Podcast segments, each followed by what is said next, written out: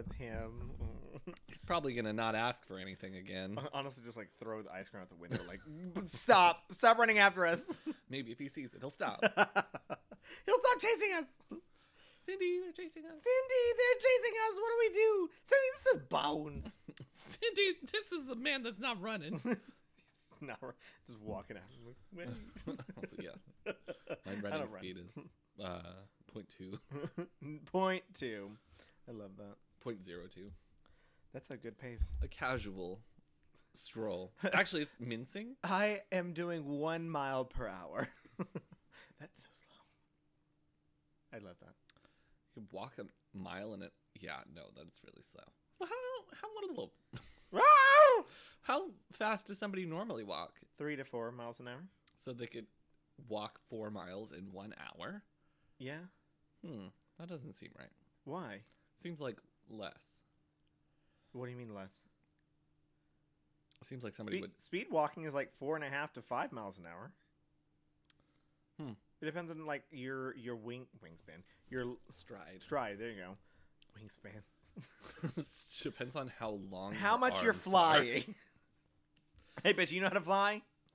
Hey, you could get to. Galveston as the crow flies, It's touching me. 20 miles an Oh, hour. What? It was touching me.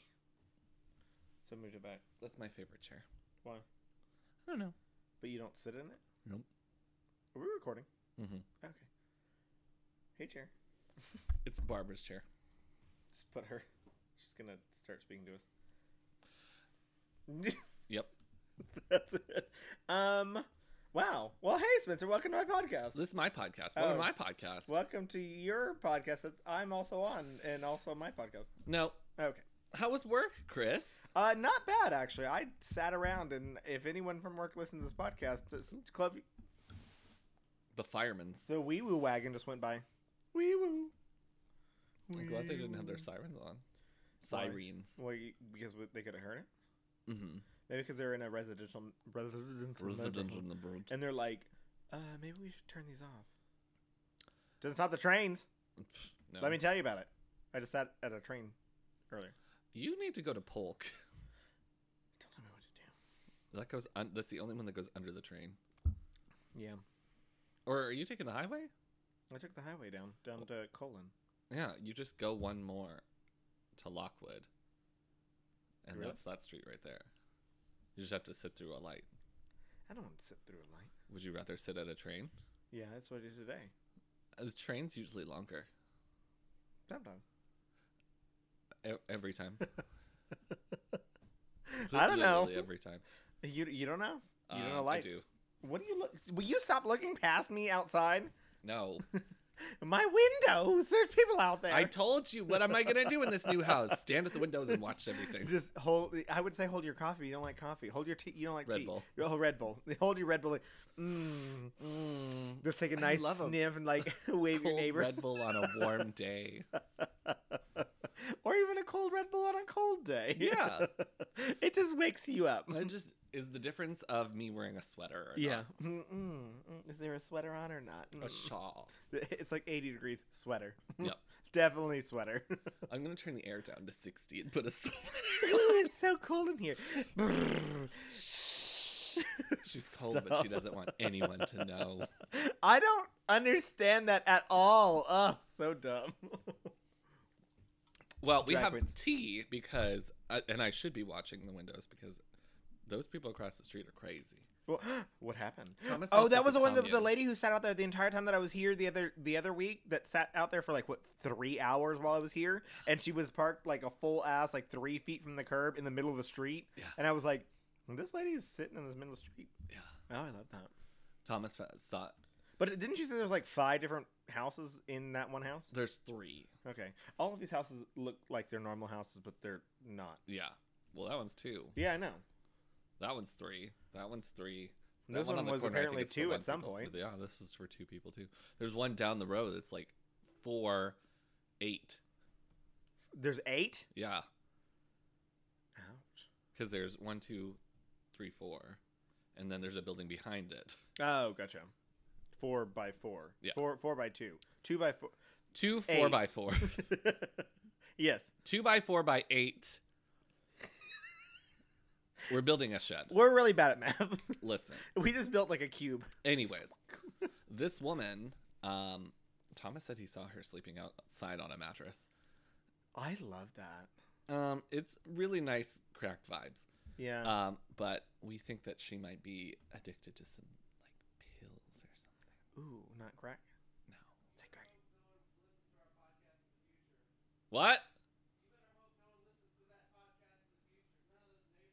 Hey, don't invite the neighbors in. I'm not telling them about it. hey, who's that gay boy you always invite over? Oh, it's just Chris. He's on my. He's just we Lost. we teach him to read twice a week. He's not on my podcast. I don't have a podcast. It's not He's allowed to drive, Podcast. but he can't read. Yes. How does he see the instruct the, the road directions? he guesses. He just listened to Google. Turn right. Does he know what right is? yes. Oh, yes. Yes. Yes. Yes, we've gotten through we got lesson. directions. We're just working on other things. Like being a human.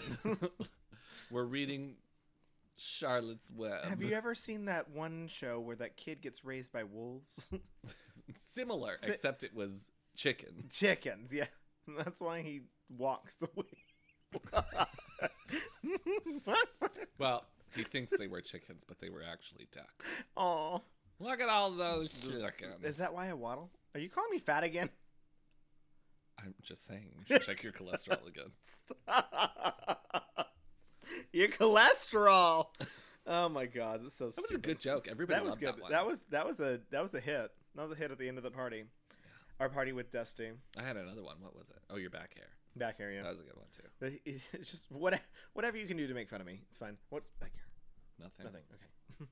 it's, I thought I was knocking something over and I didn't want to like. Don't touch. Uh, you just hit Barbara. Barbara, no. She's broken her second knuckle. This, I'm. It, this is asking me to save things. I don't want to save things. You started. Okay. we- Are we started? I've been recording I for like know. five minutes. ah! Okay. We've been new. Wait, we didn't take any shots. You want to take shots? Sure. Damn. Get started. I'm just asking. We always start with shots. We do not always. Do you remember when we first Thank started? you, Thomas, for agreeing When we me. first started. when we first started, and then now we just we. Well, well, when we first started, we would start and drink a glass of wine or margaritas before we even started, and then we'd get into podcasting. I need receipts. Listen to the podcast. I can't. I, I don't I can't right now. We're recording a podcast. I don't have arms. I can't listen. Um, yeah, we did. We definitely did that. Uh, but then we started drinking White Claws. But then the White Claws were not enough to get us loosened up and going. You know what I'm saying? And uh, Willy-nilly, you mean? yeah, willy willy nilly. Yeah. Okay. There's a willy nilly. It's a silly willy nilly. It's the little baby mammoties. Uh, but then we started taking shots, and that definitely loosened our bones and made us get going. Podcast just went to shit. Well, uh, did it get out of shit or did it get better? I don't. I can't tell. I don't know the difference Depends anymore. Because some of them, if you get if you get crock pocket involved and give her too many shots, it's like, ah, hell yeah, brother. Yeah, and then I'm over here like, all right, um, I let's- need to we, talk- we need to move forward a We, little bit, we need guys. to talk about something, um, and we're like, Do you remember that time that you burned a breath? yeah, classic. Cheers, bitch. Cheers. Let's do it. Cheers, this. Cheers. This is. Oh boy, here it goes. We're doing it. Five, four, three, two, one. Level up. Level up. Ooh, level up, level up, level up. Oh, poison. Oh, you know what isn't poison? You have to tell me about it. Hey Spencer, let me ask you a question. tell me something. You know what isn't poison? Uh. Uh, no, it's our- our sponsor. Does 2020 have you feeling spoopy? All the time. Are our listeners feeling anxious lately, especially when we start to witch cackle?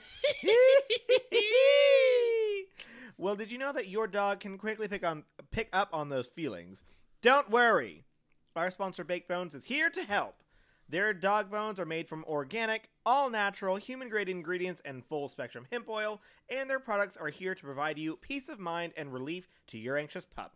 And hey, you can even use code Spoopy, Spoopy15 Spoopy 15! to get 15% off of your bag of delicious treats or hemp oil tincture today. Check out their Instagram at Baked Bones or their website at bakedbones.com to find some information and reviews on how they have been helping out other dogs too. Also, you can pick up your baked bone if you don't want to wait for mailing. You can pick up your bo- baked bones at Manready Mercantile. That is uh, in Montrose, I believe. Uh, on on in the Houston Heights, Houston on 19th Heights, sorry, yes. uh, Street, or in South Congress. there you in go. Austin. In Austin. Big Bones. Wow. Also yum. Yum. They, uh, honestly, yum. Because every single time I open those bags, they There's smell a, so scent good. of a waft of a cool autumn Cinnamon, breeze. apple. Um, that your Dusty said he ate one. yeah, He said he liked it. and he was so calm. yeah. He was. sa- Did he eat one before uh, coming over? Yeah, Yeah, sure. Sure, he I did it. know. He he did it. I'm on like six right now.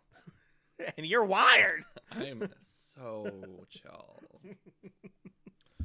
My voice is just getting slower. It's so long. I love. this is great. um, you know what else is great? what? Aussie Pet Mobile. Woo, woo, Do you want a clean pet without all the hassle? Packing Absolutely. Packing Fido up in the car and driving them all over town is a chore that many of us pet owners rarely enjoy do- doing. What if instead you could have the groomer come straight to you? With Aussie Pet Mobile of River Oaks, you can! Aussie Pet Mobile has spacious, custom designed mobile units with all the luxuries of the salon AC, heat, electricity, and water. No hookups needed. And they never use kennel dryers or harsh chemicals during the grooming process. Their vans ensure that your groomer has the ability to take care of all your pet's needs, including hair care to paw care and everything in between. They offer special services such as de-shedding treatments, whitening treatments, hairstyling, Dead Sea mud baths, dark color enhancing treatments, and facials. Their groomers are trained and certified and will pamper your pets with a 100% personal, cage-free, one-on-one experience, all in the comfort of your driveway, alleyway, parking lot, whatever you want. All of the above. You know what else Aussie Pet Mobile of Groomer Oaks Aussie Pet Mobile groomers are trained on? Good social distancing practices. Make your appointment and be sure to ask about our contact-free pet grooming service. Aussie Pet Mobile. Yeah. Woof. Woof. But also yum. Yum. Yum to all of those. Why were you rubbing your cheeks? Uh, my face is tingly. Are you having a stroke? Maybe. also, my eyes just like felt really small, so I wanted to open them. Does that ever happen to you? Where you're like, hmm, Thomas, Chris is high. Am I? What? I had all the big bones. No, my cheeks just feel really, really puffy. Did I cry today? They looked a little red last night too. Maybe I'm just like fat. You're just really jolly. oh my god! I saw someone comment um, on someone. I, I assume that they're friends because they followed each other on Instagram, but I don't actually know them.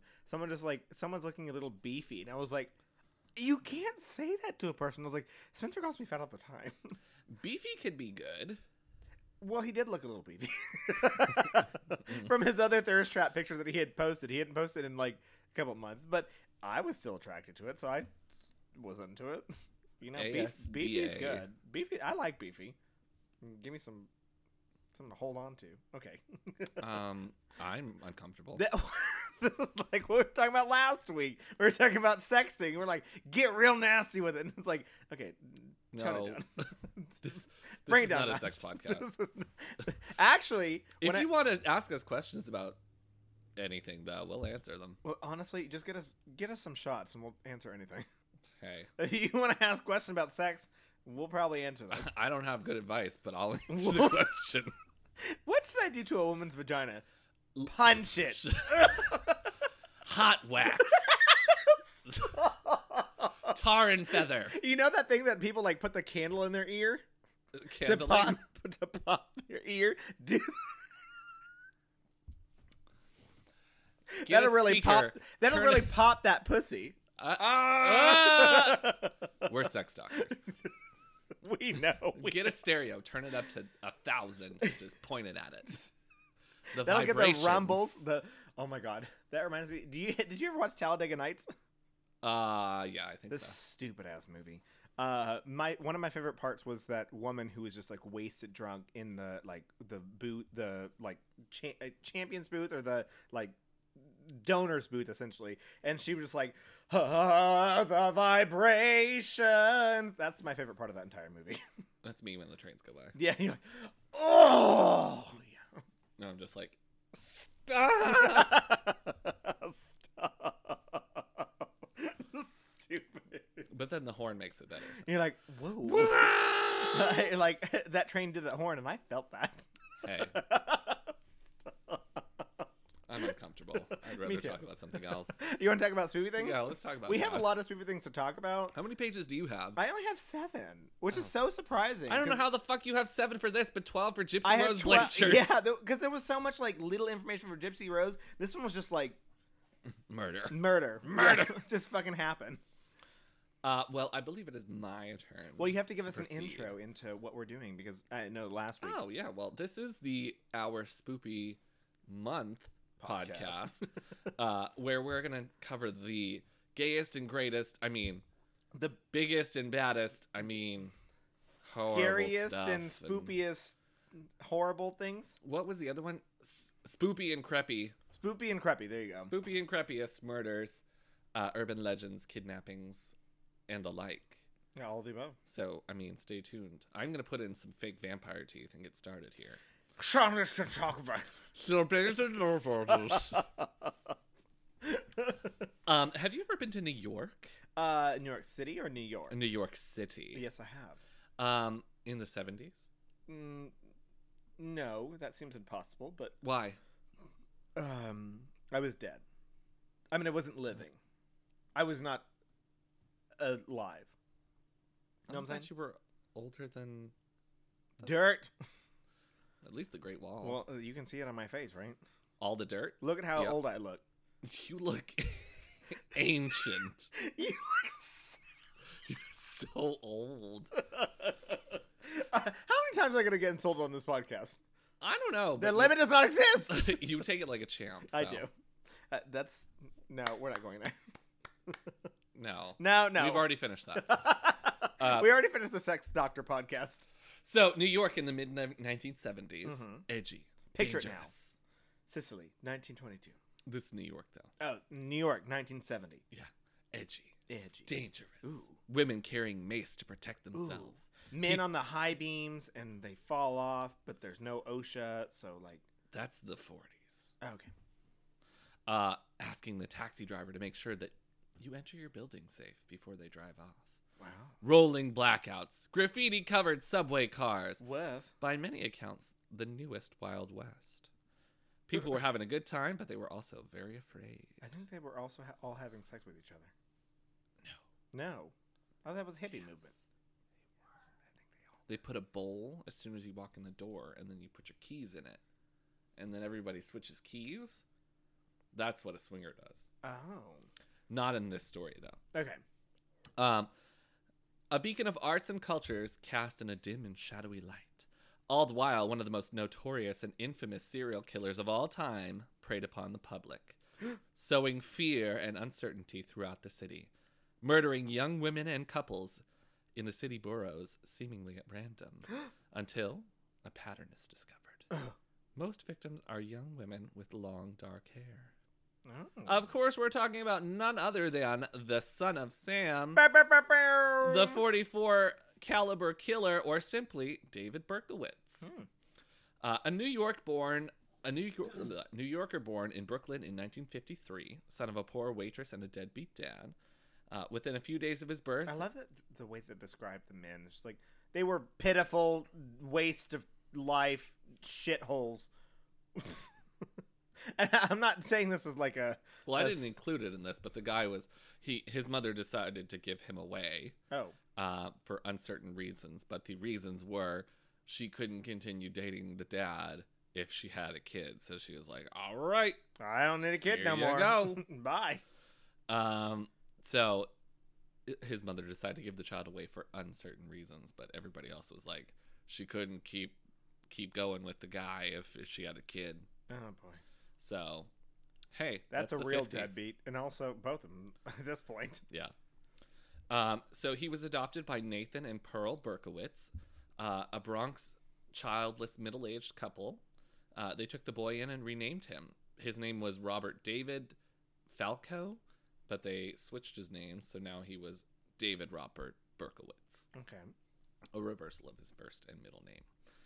Uh, Berka- Berkowitz was considered an above average child. However, he lost interest in learning at an early age and instead focused himself on small thefts and arson, uh, all Wow. of which never resulted in legal action or school intervention. Neighbors and relatives would recall him as being mean spirited, spoiled, and a bully. Um, what? N- Nothing. He was. he he was so mean to people. Um, his parents took him to therapists, but never seemed to come to any conclusions about his behavior. So they tried to make him better. Yeah. Oh, Um, Berkowitz's adoptive mother died of breast cancer. Breast. Brex, I put Brex, B R E A T. Brett cancer. Brett. Which is just a guy who named his Brett. Brett, and he comes over all the time. Yeah. Oh damn it, Brett. Brett's back. He's a cancer to this house. hmm That's so sad. Uh, he was 14. Uh, his adoptive father remarried, and his new wife, Berkowitz, didn't like. How old was he? 14. Hmm. He quickly remarried. Yeah. Um, he continued to live with his adoptive father and his new wife until he graduated high school uh, and enlisted in the army, both in 1971. Oh my god, that is so common Mhm. for so many serial killers in the '70s. That is like they were in. well, the they either go to Korea or they go to Vietnam. Vietnam. Yeah. Um, They see some shit. They do some shit. They come back. well, they, well, of a lot of accounts has said that they go over there and then they're like feel like uh, bringers of death and gods, and they're Well, like, I true. can decide death for anyone. Because I mean, how many serial killers have we ha- have we had that went into the army and then did something like that and came back? Jeffrey Dahmer was in, stationed in, in Germany. Dean Corll was stationed in Vietnam. Uh, you want to go forward? Timothy Sam- McVeigh. yeah, exactly. Uh, the one that I'm going to talk about was stationed in Vietnam. Uh, yours was probably stationed in Vietnam. Korea. Oh, Korea. But I mean, still. Yeah. Oh, uh, Richard Martinez was uh, well, Ramirez. Ramirez. Ramirez. He was not in. Um, he wasn't, but his uh, uh, cousin or brother, or whatever it was. Oh, yeah, yeah, yeah. Was Mhm. was, and he taught him all the shit that he knew. So.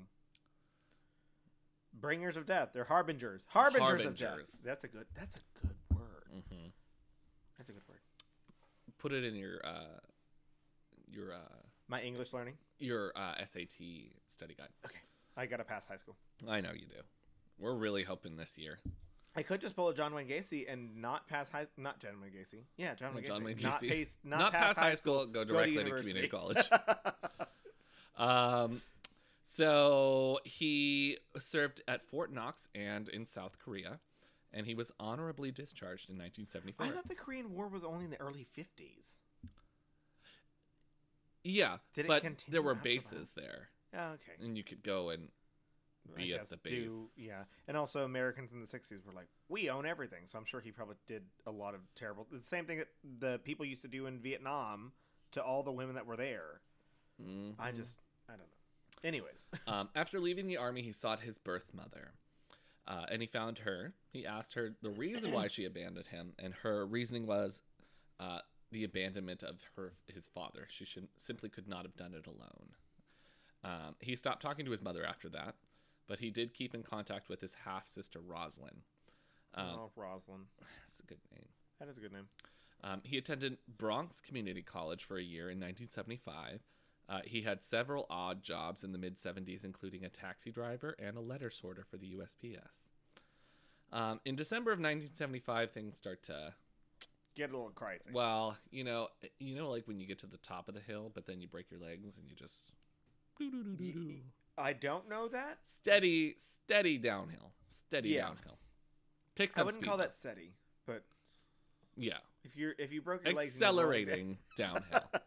Is- that is an accelerant. That, Yeah. that is that is a, a wildfire in California. Too soon. Too soon. Okay, delete that. Cut that. Ron, cut that. It's not gonna get I cut. Barbara, keep the social medias current. People And, are coming for Chris now. yeah. if the if the people on social media come for me, uh, save me. She she well, she's a it. She doesn't like you. That's true too. She's gonna change her nail polish to black and cackle. No. Oh my god. Mm. You should do like a half black, half purple for or purple, half orange, I need to find. or purple. I don't know where my nail polishes are, but I don't have those colors anyway. I have like a dark red. Can we paint our nails purple next week? Why purple? Because it's scary. Spoopy color. I have dark red. We're pasty, and purple goes really well with that. I did really like Dusty's nail color yesterday. Yeah, that's pretty. but not his toes. Not I Dusty? Didn't at his toes. I don't like green. I'm Michelle Visage, okay? I don't like green. I'm Michelle Visage, and I hate it. I hate it. it. I want purple. Dusty, let's nails purple. I vote white. That's not spoopy. I know, but I love white nail polish. Let's do like a Greek god kind of thing, like n- white and gold. How about I just do white and you do whatever you want? Okay. Um, so in December of 1975, Berkowitz claimed he performed his first attack. On Christmas Eve, he alleged Wait, 1975. Yeah. Okay. Uh, he alleged that he had used a hunting knife to stab two women in the co-op city, which is apparently a borough. Um, one woman never identified by the police, and a second, 15-year-old Michelle Foreman, he attacked her on a bridge near Dreiser Loop. Uh, her injuries were severe, and she was hospitalized for seven days. Berkowitz was never suspected of these crimes, and soon after committing them, he moved to Yonkers, New York Yonkers. uh, a city just north of city limits of New York. Um, I the actually think I've heard of Yonkers, which is so sad. somebody else was from Yonkers. I- I feel like I knew someone from Yonkers. I a lot of Or- murderers, I think, are okay. from New York or from Yonkers. They're Yonkers. like, I'm gonna stay outside the city, but go inside the city, go kill someone. Well, I mean, yeah, who wants to live in the place you've murdered people? Uh, my crime. Yep.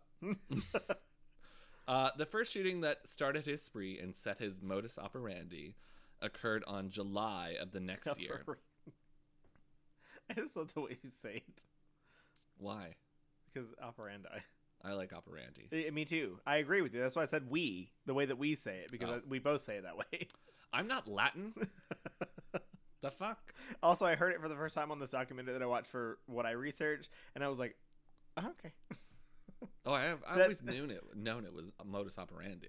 Operandi. Yeah, I just like saying operandi. Modus operandi. But like an operandi. Modus operandi occurred in July of the year 1976. Um, in Pelham Bay in the Bronx at about uh, 1:10 a.m. on July 29th, Donna Laurier, uh, Lauria, these names are very. Some of them are difficult. Okay. Donna We, Lauria. we n- none of us, neither of us ever speak proper English or any language, honestly. That these we are attempt. like mostly Italian, Well, you're in New York City in the 70s. What do you expect? Polish, You have pierogies, you basically have two options: Irish or Italian, or Jewish, or Jewish. You're right. Yeah, that's that's valid. A valid point. Um, or, or who is also has murder victims. as you get for as you get further into uh, the 80s, you get gays. Those are also. Do gays have different names? Yeah, I think every gay's last name is Hey. Why did we say the same thing? because the gays all say the same thing. Hey. That's true. Very true. All gays' last names are girl. Work. Hey. Look how orange Ciao. you look. look how orange you fucking look. Uh, my name is Chris. Look how orange you fucking look. It's also shortened to uh Gitter Get her, Gene.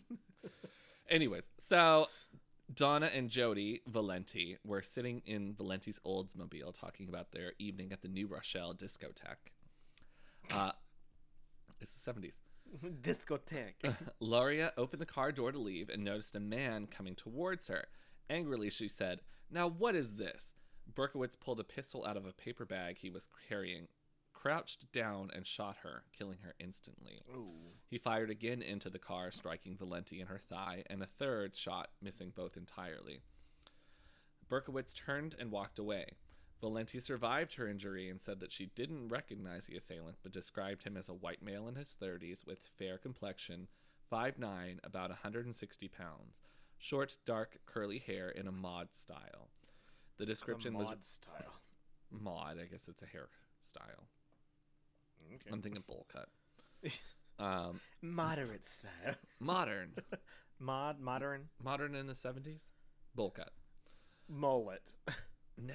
My dad had a mullet in the 70s. That's not the 70s. That's like late 80s, early 90s. His was late 70s. He shouldn't have had that. Tell him no. He was before his time. He's a white man with a massive ass fro. He had a big ass fro. My mom had a fro, but not intentionally. She got a perm and they left it too long. I love that. She had to get her hair straightened after that. Thanks, Catherine. I don't know if it was like a full. No, my dad had because my dad had his curl, curly hair, so he's like, it like curly hair, and he his went full fro. I have no idea where he got it. N- neither of my parents. Both his- of you, all of you, were Jewish. maybe, maybe, M- maybe, Say maybe one more time. maybe. That's perfect. Say Uh, crack again. Maybe. Say what? Say crack again. Crack. It's from Mean Girls, bitch. No. Okay, it is, but you you can't. Okay. Sweatpants are the only thing that fits me right now, okay? also, I love. I was looking because I was talking to Alyssa earlier, and uh, we were talking about different like stupid shit that we were talking about, and I went back and looked at our list from our anniversary podcast, and I was like, tinfoils are the only thing that fit me right now. Tin tinfoil hats are the only thing that fit me right now. I'm like, that's that's some good material. That's good season one material, Any size you want. You just add a little more tinfoil. and then you just like, Yeah. there you go. Because you got a big ass head. Yep. Mhm. Thanks. You're welcome. What? what else am I gonna get insulted for tonight? Pick something. Name anything. I will read you for it. you read me for being short last night. I did. Because Dusty was like, "Oh, I'm five nine. I'm so short," and you were like, "Or what do you say? Five eight? I don't know how I tall said it was." five nine. And you were like, I'm Chris is shorter. Stupid. No. no, no. I love that. Okay, so Gen millennial culture has always been like gif reaction gifs and like creating gifs and like sending emojis as like responses. Excuse me. Gen Z has become reaction pics where it's just like a screenshot or just like a picture, and I'm like, that's so much work. Like, just let me You've send taken a gif. it back. Yeah, like you've gone backwards. Like just you should just send like full videos instead as a reaction. Instead, you're going backwards and just sending vid- uh, sending pictures. Well, one of my favorite pictures is of Bob the drag queen, just like full on X. What is popping? Is that A me? phone. Uh, full on just like X in front of his face and it's like giant eyes. Like oh no. I, I think that's a good reaction picture. I think should well it should just be him like this and then peppermint like honestly, do it like a gif. Find a give of that. That's what we need. Give me that. cut it out of the video. Seriously. Uh, there's a new one for that girl. Do you remember from when they announced the cast of uh, season 12? And Madam X comes out, and that girl's like, Who's Madam X? um, Cherry. Oh yeah, yeah, yeah. Sorry. Oh yeah, I know you you're talking about. Sorry. It's a gift now. I was like, yeah, yeah. I know what you're talking about now. Sorry. I was like, season twelve. Who's the fucking Madam? X? I was like, oh yeah, yeah, yeah. I legit like because we've been talking about Madam Madness from Holland Drag Race. I was like, Madam X, Madam X. Oh shit! I was supposed to watch that today. I didn't. I didn't do One it. One just yet. came out on on Thursday. yesterday. Yesterday. Yeah, I, am supposed to watch it when it comes out. I normally just watch the day that we're recording, and I'm like, yep, those are my notes. but then you don't get to fully realize your opinions. Anyways, Oh, okay. um, neighbor. la, la, la, the description was repeated by Lauria's father, who saw the man sitting in a yellow compact car nearby. Uh, neighbors concurred and noted that the yellow compact had been cruising the area for hours before the shooting. Police couldn't he find. was looking for someone to shoot. Yep. Who knows?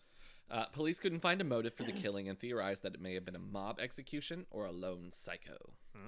Uh, on the night of October 23rd, Yeah, because this is when the New York City is run overrun with mobsters, right? Yeah. So is Chicago. Chicago. Well, that was back to the 1800s, but that's fine. Anyways, now they're just hawking heroin. oh, we should talk about the Valentine Day Valentine's Day massacre sometime. well, that is is that, is that spoopy or is it like a terrorist attack? That's a terrorist attack. we don't do this. We don't do this, but it's such a good story, though. Well, we can turn off the mics and you can tell it. to That's true. let me let me hear it. Um, on the night of October 23rd, 1976, three months after the Lauria girls' scentless murder, 20 year old Carl Denaro drank beer with his friends at a bar in Queens. In a few days, he would be entering the Air Force for at least four years, so he really wanted to live it up with his buddies since he Oh, would be uh, a while before he saw them again. Among his party was a girl, Rosemary Keenan, whom he knew from college. The party broke up at around 2:30 a.m. and Carl drove Rosemary home in Rosemary's car. The couple parked near her home and talked. Suddenly a man appeared outside the passenger side. He drew a gun and fired 5 times into the car, wounding Carl in the head. Terrified, Rosemary drove the car back from the bar to where from from the bar where her friends rushed Carl to the hospital. The surgeons replaced part of his damaged skull with a metal plate. His injuries would haunt him for the rest of his life. Neither victim saw the attacker, and police determined the bullets to be embedded in Keenan's car, uh, 44 caliber bullets. But they were so deformed that they thought it unlikely that it could be ever linked to a weapon. Damn. Um, Denaro had What happened? What caused him to be so deformed? Did they say anything? Did they find out? it just Especially if it's shooting point blank. Like, it, they hit the car hmm, yeah, maybe because they went through, through. the shield, through his head. yes. Oh shit! Um, And he survived. yeah. Shit. Uh, Denaro had shoulder length hair, and the police later speculated that the shooter had mistaken him for a woman. Keenan's father was a 20 year police veteran detective of New York City Police Department, causing an intense investigation. As with the Lauria Valentin Valenti shooting, however, there seemed to not be any motive for the shooting, and the police made little progress with the case. Many Did deta- they connect the two of them? No, not yet. Oh. Um, many details of the Denaro Keenan shooting were very similar to the Lauria Valenti case, but the police were not able to initially associate them. There you go. Sorry. Partly Jumped be- ahead. I was excited. Shut up! Uh, because the shootings occurred in different boroughs and were investigated by different local police precincts. Do they have different? Well, I guess New York City is all one precinct now. Well, also we they all communicate with each other now. yeah, Uh, but also like I feel like NYPD is just like but I feel like a All borough back then was still like it's a different city. that's true. I, I mean, it's, you think about like Houston today. That like Houston is so because Houston is very large, very much like New York City. Because we've got But what half the pop- would still come to Pasadena. Yeah, but like you still have the nowadays, but like the idea, like you maybe back in the seventies, that Pasadena police and Houston Heights police and Montrose police and um, Museum District police. I know that Museum District didn't really exist, but like Houston Metro Police. Houston, yeah, they're all different. Houston Metro Police aren't doing things. Sorry. Exactly. Anyways, Um, do, do, do, do, do, do. Where the fuck did I go? Uh, police. They're investigating police No, I think I scrolled too far. What happened here? Did you erase? Did you erase your entire story again? No. Just asked me to change the paragraphs for some reason. Did you change the paragraphs? No. No, no, no. I don't want to do that. There we go. Word. Um, a little more than a month later, on the evening of November the 26th, 20, or ni- 2017. no, Ugh. 1976. Wow, we jumped like 40 years. Yeah. 16 year old Donna DeMasi and her 18 year old friend Joanne Lomino were coming home from a movie late at night. The bus stopped close to Joanne's house. Joanne noticed a man standing nearby. She urged her friend to walk faster, and he began following them. They sat and chatted on their porch after they lost sight of him. Um, Bitch, if someone was following me, I'd be like, get inside. No. Mhm. Okay, child. Um, they chatted on the porch of Lomino's home in Floral Park when a man dressed in military fatigues approached, approached them and began to ask for directions. In a high voice, he said, Do you know where? but never finished his sentence. Instead, he pulled a gun from beneath his jacket and fired at them both. Both girls were hit. Then their assailant emptied his gun by firing at a house. A neighbor heard the gunshots, rushed out of the apartment building, and saw a blond man rush by gripping a pistol in his left hand. DeMasi had been shot in the neck, but the wound was not life threatening.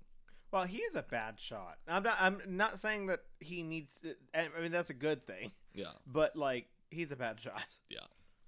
Um, hearing the. and he was in the army. Yeah. That's. Uh, Joanne's family rushed from their house to help the girls. When they reached the hospital, surgeons determined that Donna would be okay.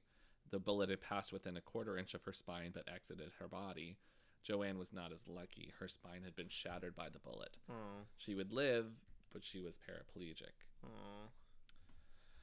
Of, uh, of these threats, of these assaults, which had been occurred in two different areas, the Bronx and Queens, only one bullet had been recovered intact. Consequently, the police were not able to yet link these attacks in a single individual. Because all the bullets are broken. Mm-hmm. Things quieted for the next two months, and then in the early hours of January 30th, 1977, the killer went hunting for his next victim. Christine Freund, a secretary, 26, and her fiance, John Diel, a bartender, 30, were sitting in Diel's car near the Forest Hills LIRR station. Lifted something railroad? I have no idea. I in can't help you. Queens. Um, they're in Queens, preparing to drive to a dance hall. I assume probably like a subway kind of elevated. Yeah, elevated train. Um, after see- having seen the movie Rocky. Ooh. They were probably like, "Ooh, I'm jazzed. Let's go fight a bitch." Yeah, I'm gonna go go run up a- those stairs. Wait, that's Philadelphia. I don't care. Same thing. We can find some stairs. That'll be fine. I can run up these stairs, bitch. It's New York City. There's stairs everywhere. Oh my god, stairs are the worst.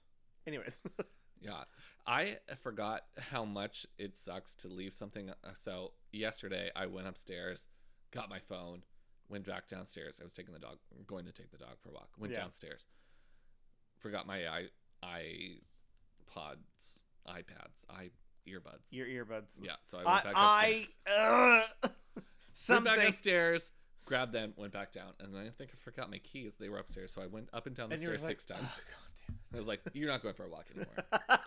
I already got my walk. You don't need one. Yeah. Yeah. Imagine living on like trying to leave and you leave something on the third floor. You gotta go all the way up two sets of stairs and all the way back. Fuck, I forgot something again. Go all the way back up the stairs and all the way back down. It's like, Get an elevator. and you know how lazy I am sometimes. I'm like, okay, Chris, take this upstairs with you when you go upstairs. There are things sitting on the stairs that I haven't taken up in like a month, and like they've just been, just been sitting there. And like, you go upstairs every single night to go to bed. Take them up with you and do something with it. Ah, monster. Uh, I don't know that we can do that here because I feel like we trip Your and break our necks. yeah, your your stairs are much narrower than mine. There it goes. I told you that we'd be hungry. It works like clockwork. Boop, boop, boop, boop, boop, boop. Um. The three gunshots penetrated the car. In a panic, Wait, wait. wh- Where did it end up with in a, in a car? they were in the car. Who? They had been in the car. Who? Catherine Freund and John Diel. They I went thought to we were see in the, movie hospital. together. Oh, we were at Rocky. Sorry, yeah. Yeah. you're right. Sorry. Um, and then three gunshots penetrated the car. In a panic, He's helping with the background appearances. are you interrupting? We have a we have a standing audience here. From Let's Talk About Queso. Woo! Um, so in a panic, Diel drove away for help. He suffered minor superficial injuries, but Freund Freund was shot twice and died several hours later at the hospital. Oh. Neither victim had seen their attacker. Well, a bitch. If someone's shooting in my car, just leave. I'm not trying to be like, hold on, let me look at wh- who's shooting me. Get a picture. I would just like slam on that car, like gas, get the fuck out of there. I am not gonna pause. I'm just getting out. Mhm. Okay, okay. Um, police made the first public acknowledgement that Freund Diel shooting was similar to the earlier incidents. After what, f- seven people had been shot? Eight people had been shot at this point. hmm Yes. Somewhere in there. eight. Um, all of the victims had been struck with a 44 caliber bullet, and the shooting seemed to target young women with long dark hair. NYPD Sergeant Richard Conlon stated that the police were leaning towards a connection in all these cases. Composite sketches were released of the black haired Lauria Valenti shooter and the blonde Lomino DeMasi shooter, So he he dyed his hair, or bleached his hair. or they didn't see it Oh, that's true. correctly. Yeah, that's that's a incorrect way to see that. Yes. Well, I mean, if a streetlight catches hair at night, Yeah, I guess so. I don't know. um, I'll, Co- I'll allow it. oh well, thank you, sir. Conlon noted that the police were looking for multiple suspects, not just one. Hmm. Detective Joe Coffey. Oh, Oh, so nice. I love that's that. so crisp. Um, and Captain Joe Borrelli began to work. I put began Becan. began to work on the latest homicide. They concluded that the bullets used to kill Christine were not typical, and they they had come from a large caliber gun. Investigating further, he discovered that the murder weapon bullets matched those from Donna Lauria, Donna Lamassi, and Joanne Lomino. Ballistics reported that the weapon employed was a 44 caliber Charter Arms Bulldog, an unusual weapon. Uh, after looking through the women's backgrounds, Is that like an army issued weapon? no, Oh. it's just a a big pistol. I yeah, I don't know anything about guns. Me neither. You got nothing for me. Hey, it's a no for me, dog. it's a no for me, dog. Um, after looking through the women's backgrounds, the police again dead ended. Uh, there were no common threads that linked the victims. Hmm. The assaults and murders were random. Which is so crazy because, like in the '70s, I feel like there were so many serial killers. They're like everyone's like, let's piece together any little thing that we can. But mm, you maybe not think the most simple thing that they're all women with long dark hair. Well, Ted Bundy, her, theirs was They women. were all women. They were all. Well, that's true. They were all women with with middle parts. That's what they pieced together. That's that's how they caught him. Yeah, but that's every woman in the 70s. That's true.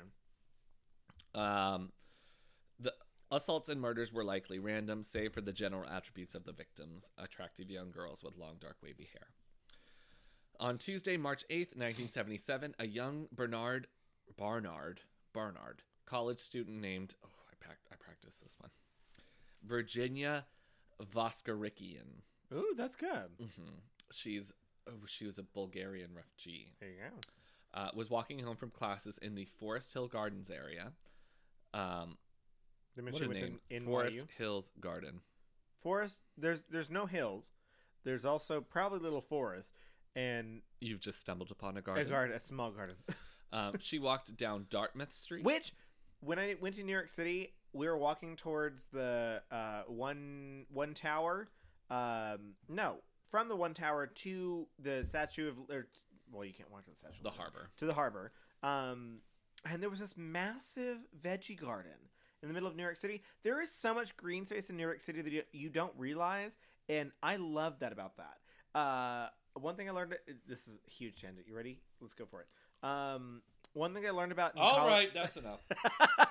One thing we learned about in college, I took a socio horticulture class, and there were all these things about like initiatives in like California and New York to create these massive cities to create green space in like these big cities. And like these skyscrapers get so much light, and so they were like, why don't you build like green space on these skyscrapers or on top of these skyscrapers and clean the air from the in inner city? Like that's where all the cars are at. Why not do it from there? You can even build trees on top of fucking skyscrapers. We're gonna put a tree on top of this house. Well, there you go.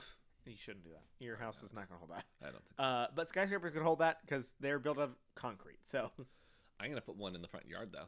yes, you're gonna you want to put two. Yeah. You and Thomas want to put two. I want to put two. Oh, well, you, you want to put two? I do. Uh, He's on board for the idea, I think, but it's my idea. Okay. Well, uh, I'm down to plant trees because I love to help plant trees. So Great. What time can you whenever, pick up the tree? It's at a Home Depot, and then just come on over whenever. Just- we can just plant it. Roughly between Wednesday on Wednesday between one and one fifteen. A.M. Yeah, I don't want to see you. I, I, you do it in the dark. Just actually, that's also a thing in, in California is guerrilla gardening. Is that these these little spaces between the the sidewalk and the the street? They'll take those and turn them into vegetable gardens in the middle of the night, so that like they don't get in trouble. so that no one can call them and be like, "Oh, someone's digging in my yard." They'll do it to people's houses.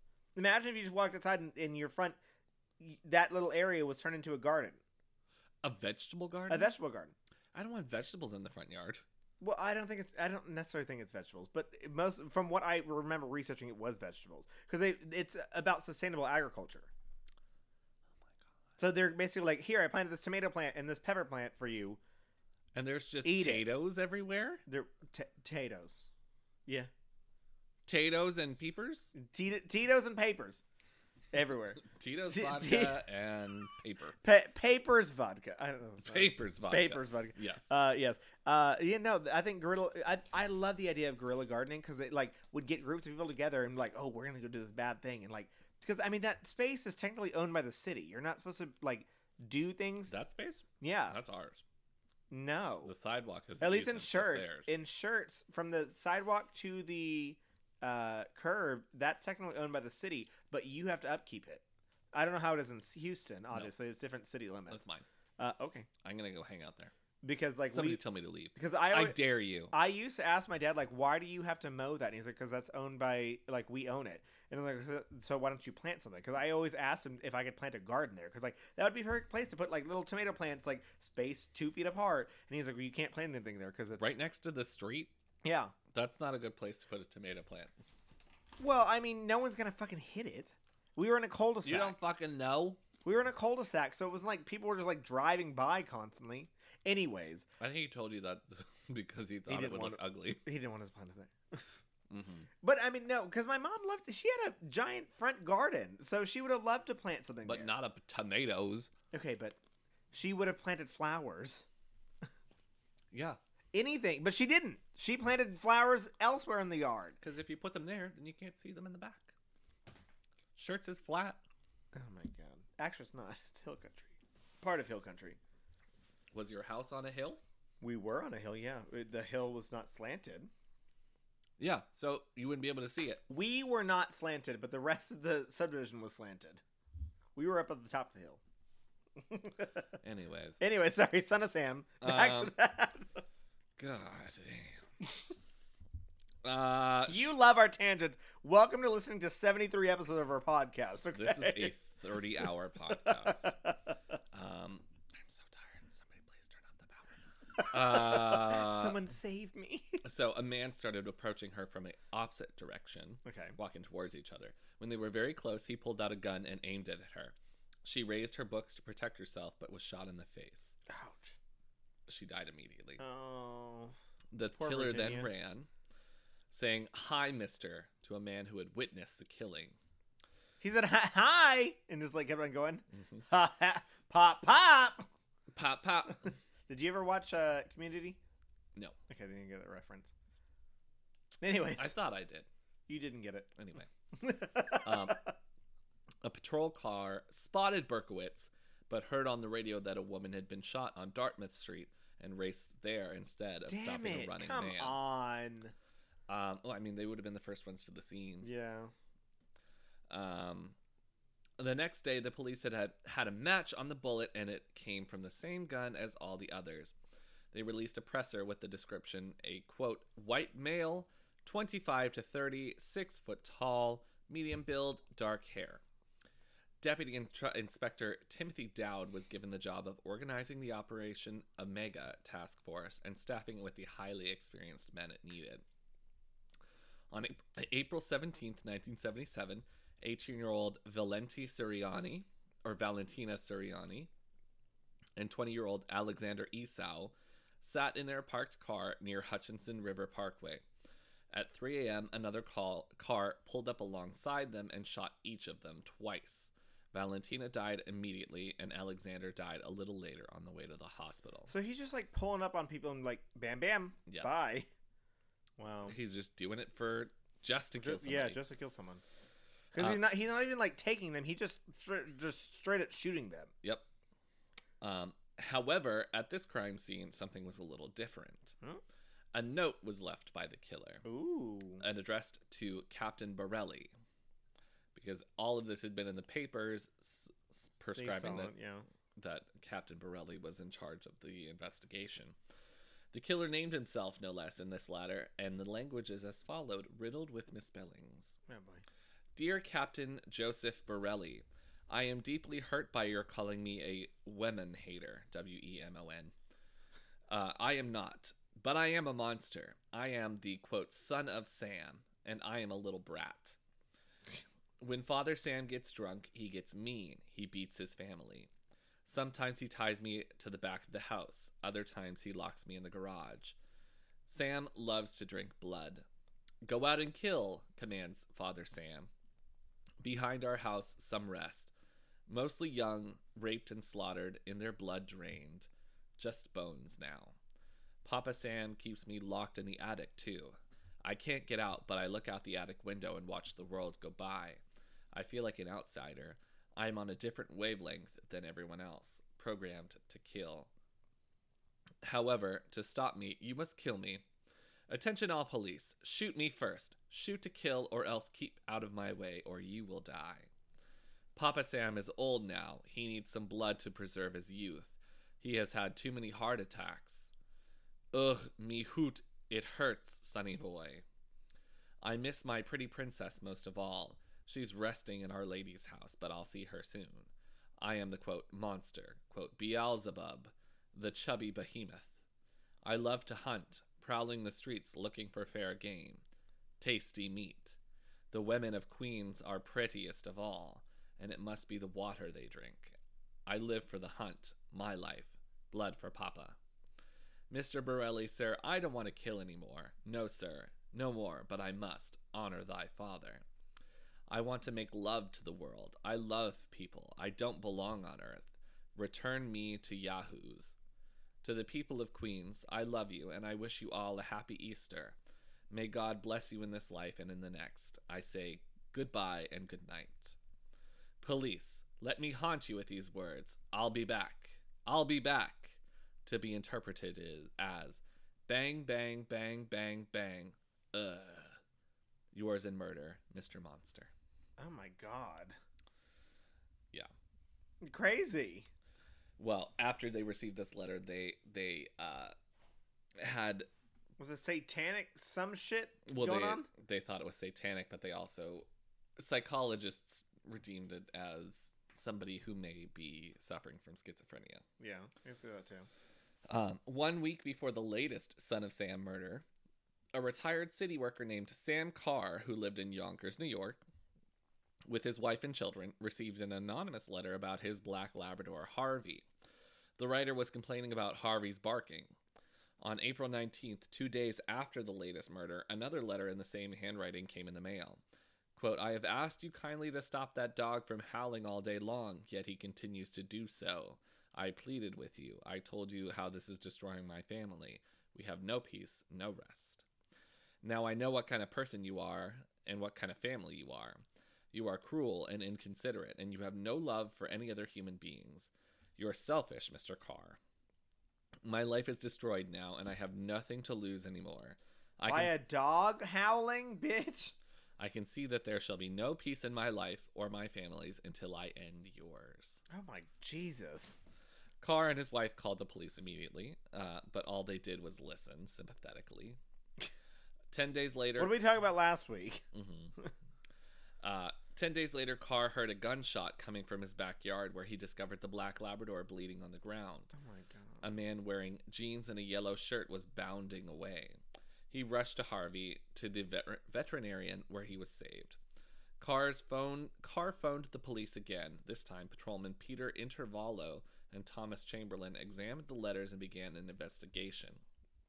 At this time, the son of Sam's letters to Captain Borrelli had not been leaked to the newspapers, so no one thought to connect these letters to the Borrelli letter. Mm-hmm.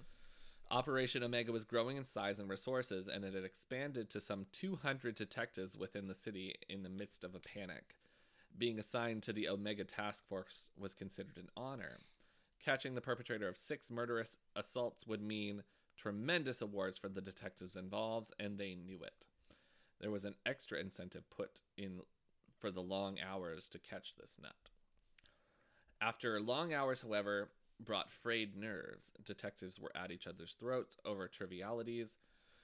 Relationships with wives and children were severely strained. Caffeine and alcohol consumption increased, and cots were placed in the Omega headquarters station so that officers, could grab at least a few hours of sleep before they started again. So they wanted to keep it so small that they started to stress everyone else so much. large, 200 detectives. Well, uh, but at the same time, like you're looking at something the size of New York City. You need that many detectives. Mm-hmm. That I still think that's small. I think that 200 people is still small. So keeping that that small, but then saying like, please stay, keep keep Vigilant. researching, uh, but you like don't go back to your family, don't go back and live your life like any of that because they want i'm sure all these people wanted to catch him like and it, we'll see the same thing with mine is that like these police were so involved that they like they could not live without knowing who was being who could not live without catching the person who was doing this. Um, which harkens back to the Zodiac, yeah. Who one of the detectives basically ruined his life hmm trying to catch this well that guy. that's what the the lead detective of my case died before he died just after he got caught and like they're they're like i'll talk about it. Um. So, uh, do so on May thirtieth, nineteen seventy-seven, Daily News columnist Jimmy Jimmy Breslin received a handwritten letter from someone who claimed to be the forty-four caliber shooter. The letter was postmarked early the same day um, in Englewood, New Jersey. On the reverse of the envelope, neatly hand printed in four precisely centered lines, were the words "Blood and Family," "Darkness and Death," "Absolute Depravity," "44 Caliber." oh my god The letter inside read, "Hello from the gutters of NYC, which are filled with dog manure, vomit, stale wine, urine, and blood." Hello from the sewers of NYC, which swallow up these delicacies when they are washed away by sweeper trucks. Hello from the cracks in the sidewalks of NYC and from the ants that dwell in these cracks and feed on the dried blood of he dead, doesn't even live in new york city sorry dried blood of the dead that has settled into the cracks. JB, I'm just dropping you a line to let you know that I appreciate your interest in those rent- recent and horrendous 44 caliber killings. I also want to tell you that I read your column daily and I find it quite informative. Tell me, Jim, what will you have for July 29th? You can't forget about me. If you like, because I don't care for publicity. However, if you he must obviously does if he's writing these letters oh sorry However, you must not forget Donna Lauria, and you cannot let the people forget her either. She was a very, very, very sweet girl, but Sam's a thirsty lad, and he won't let me stop killing until he gets his fill of blood. Mr. Breslin, sir, I don't think that because you haven't heard from me for a while that I went to sleep. No, rather, I am still here, like a spirit roaming the night. Thirsty, hungry, seldom stopping for to rest. Anxious to please Sam. I love my work. Now the void has been filled. Perhaps we shall meet face to face someday, or perhaps I will be blown away with the cops by a smoking 38. Whatever, I if I find the if I shall be fortunate enough to meet you, I will tell you the same tell you all about Sam if you like, and I will introduce you to him. His name is Sam the Terrible. Not knowing what the future looks future holds, I shall say farewell and I will see you at the next job. Or should I say, you will see my handiwork at the next job. Remember Miss Lauria. Thank you. In their blood from the gutters, Sam's creation, 44. Here are some names to help you along. Forward them to the inspector for the use by the NCIC. The Duke of Death, the Wicked King Wicker, the 22 Disciples of Hell, John Wheaties, rapist and suffocator of young girls. P.S. Inform all the detectives working the slaying to remain. P.S. JB, don't inform all the detectives working the case that I wish the best of wish them the best of luck. Keep 'em digging, drive on, think positive, get off your butts, knock on coffins, etc. so he thinks he can just get away with all this sorry Upon my capture, I promise to buy all of the guys working the case a pair of new shoes if I can get up the money. Son of Sam. Underneath the Son of Sam was a logo or a sketch of several symbols. The writer's question What will you have for July tw- 29th was considered ominous threat. July 29th would be the first anniversary of the 44 caliber shootings. Mm-hmm. Breslin notified the police, who thought the letter was probably from someone with knowledge of the shootings.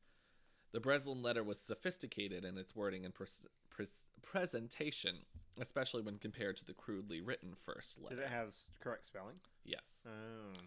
And the police suspected that it may have been created in an art studio or similarly similar professional location by someone with expertise in printing, calligraphy, or graphic design. Oh, so he's working with someone. The unusual writing caused the police to speculate the killer was a comic letterer, and they even asked staff members of DC Comics whether they recognized the lettering. DC like Batman. Mhm. I love that. The Wicked King Wicker reference caused police to arrange a private screening of The Wicker Man, a 1973 horror movie. The New York Daily News published the letter a week later, agreeing with police to withhold portions of the text, and Breslin urged the killer to surrender himself. They didn't go into detail about it, but I don't think it was written by Son of Sam. It was somebody who was. I think. It's, do you think? It's.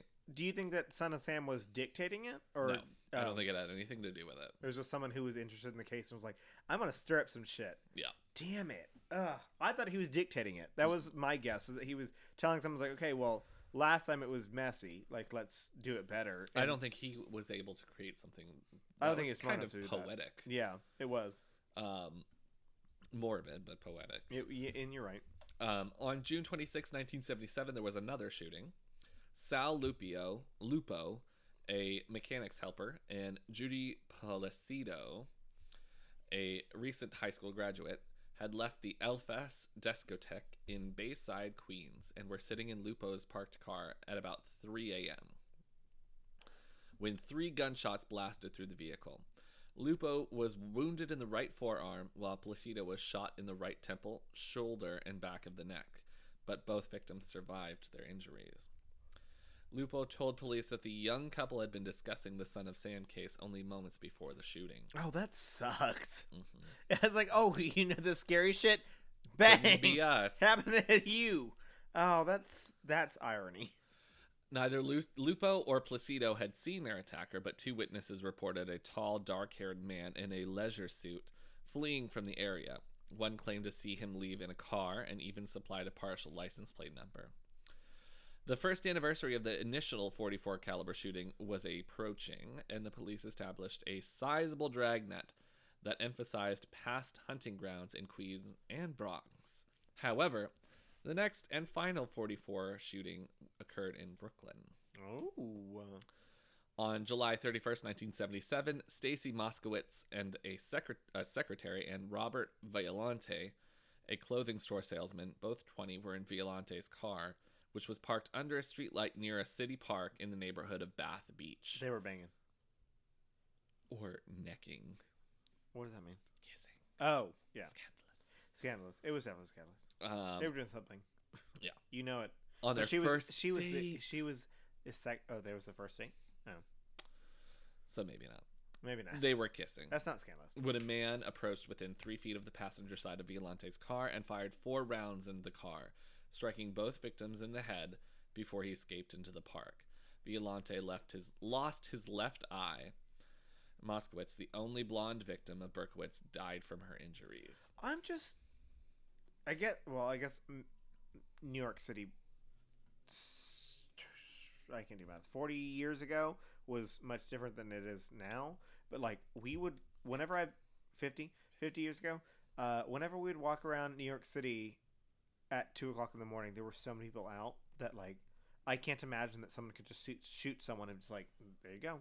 It's it's four o'clock in the morning and there's seventy people out. Like Well, this is in Brooklyn, if that makes a difference. yeah, I don't know it does. I don't know. Uh, I don't think I've ever been to Brooklyn. I was only on Manhattan. You know what, Brooklyn? I Yes. don't know. Um, local resident C- Cecilia Davis was walking her dog at the scene of the Moskowitz and Violante shooting when she saw patrol officer Michael Cataneo ticketing a car that was parked near a fire hydrant.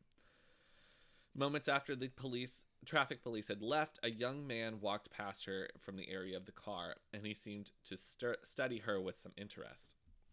Davis felt concerned because she was wielding uh, he was wielding in his hand a, a dark object. Um, she ran to her home only to hear shots fired behind her in the streets. Davis remained silent about this experience for four days until she finally contacted the police, Oh, come on, girl. who closely checked every car that had been ticket- ticketed in the area that night. Berkowitz's 1974 door yellow Ford Galaxie was among the cars that they investigated. On August 9, 1977, an NYPD detective, James Justus, telephoned Yonkers police to ask them to schedule an interview with Berkowitz. The Yonkers police dispatcher who first took Justus's calls was Wheat Carr, the daughter of Wait, Sam I'm sorry. Carr, What do you say? Berkowitz's car was in- ticketed. he was. hold on. I parked here. I got ticketed while I was shooting someone. Mhm. That's awesome. He's gonna get caught because of a ticket. Yep. I love that. The Yonkers police dispatcher who first took Justus's call was Wheat Carr, the daughter of Sam Carr, Mm-hmm. Who Berkowitz shot his dog. Mm-hmm. Um,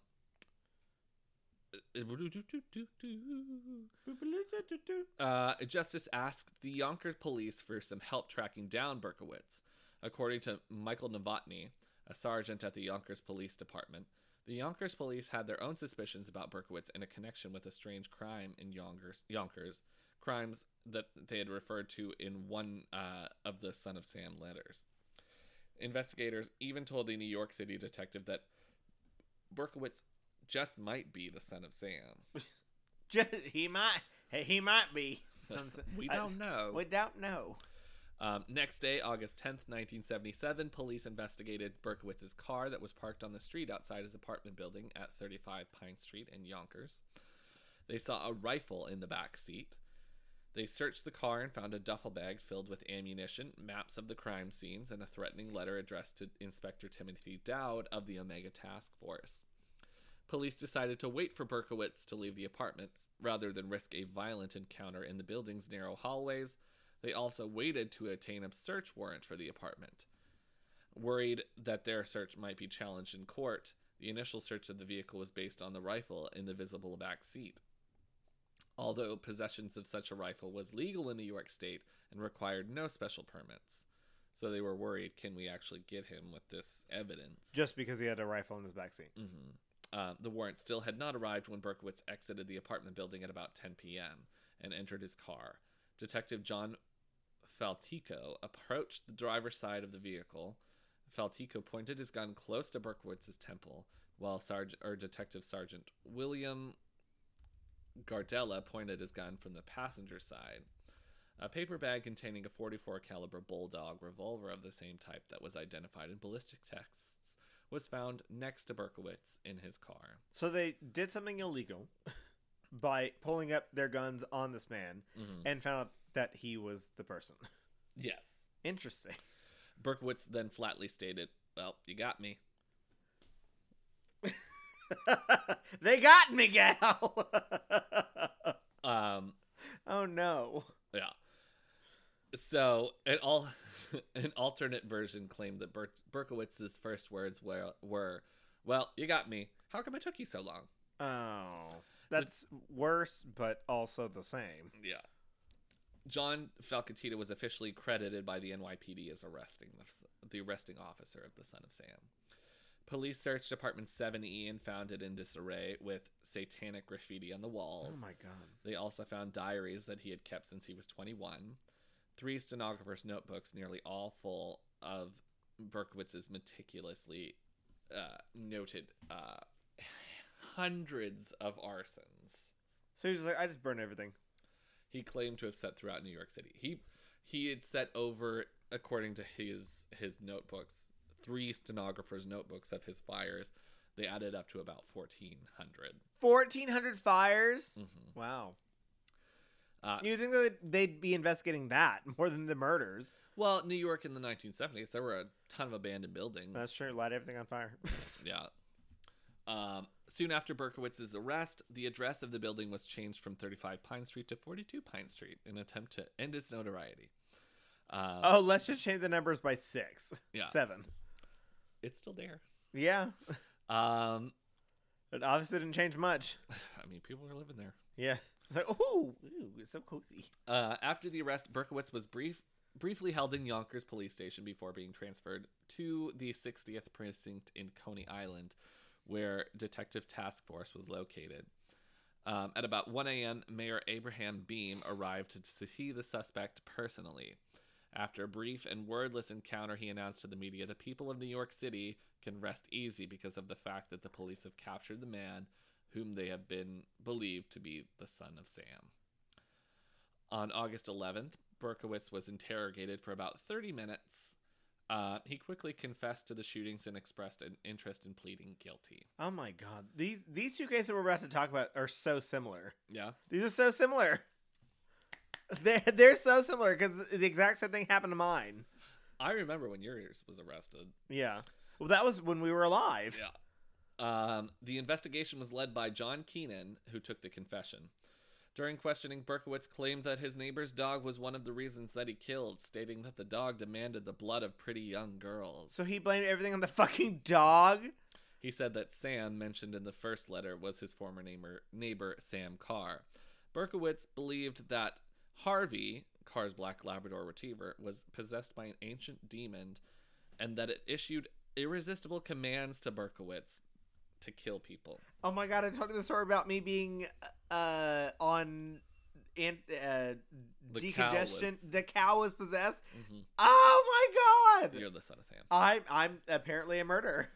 A few weeks after his arrest and confession, Berkowitz was permitted to communicate with the press in a letter to the New York Post dated September 19, 1977. Berkowitz alluded to his original story of belu- de- demonic possession, but closed with a warning that it had been interpreted by some investigators as an admission of criminal accomplices. There are other son- quote, there are other sons out there, God help this world. A press conference in February 1979, however, Berkowitz declared that his previous claim of demonic possessions were a quote hoax. Oh boy.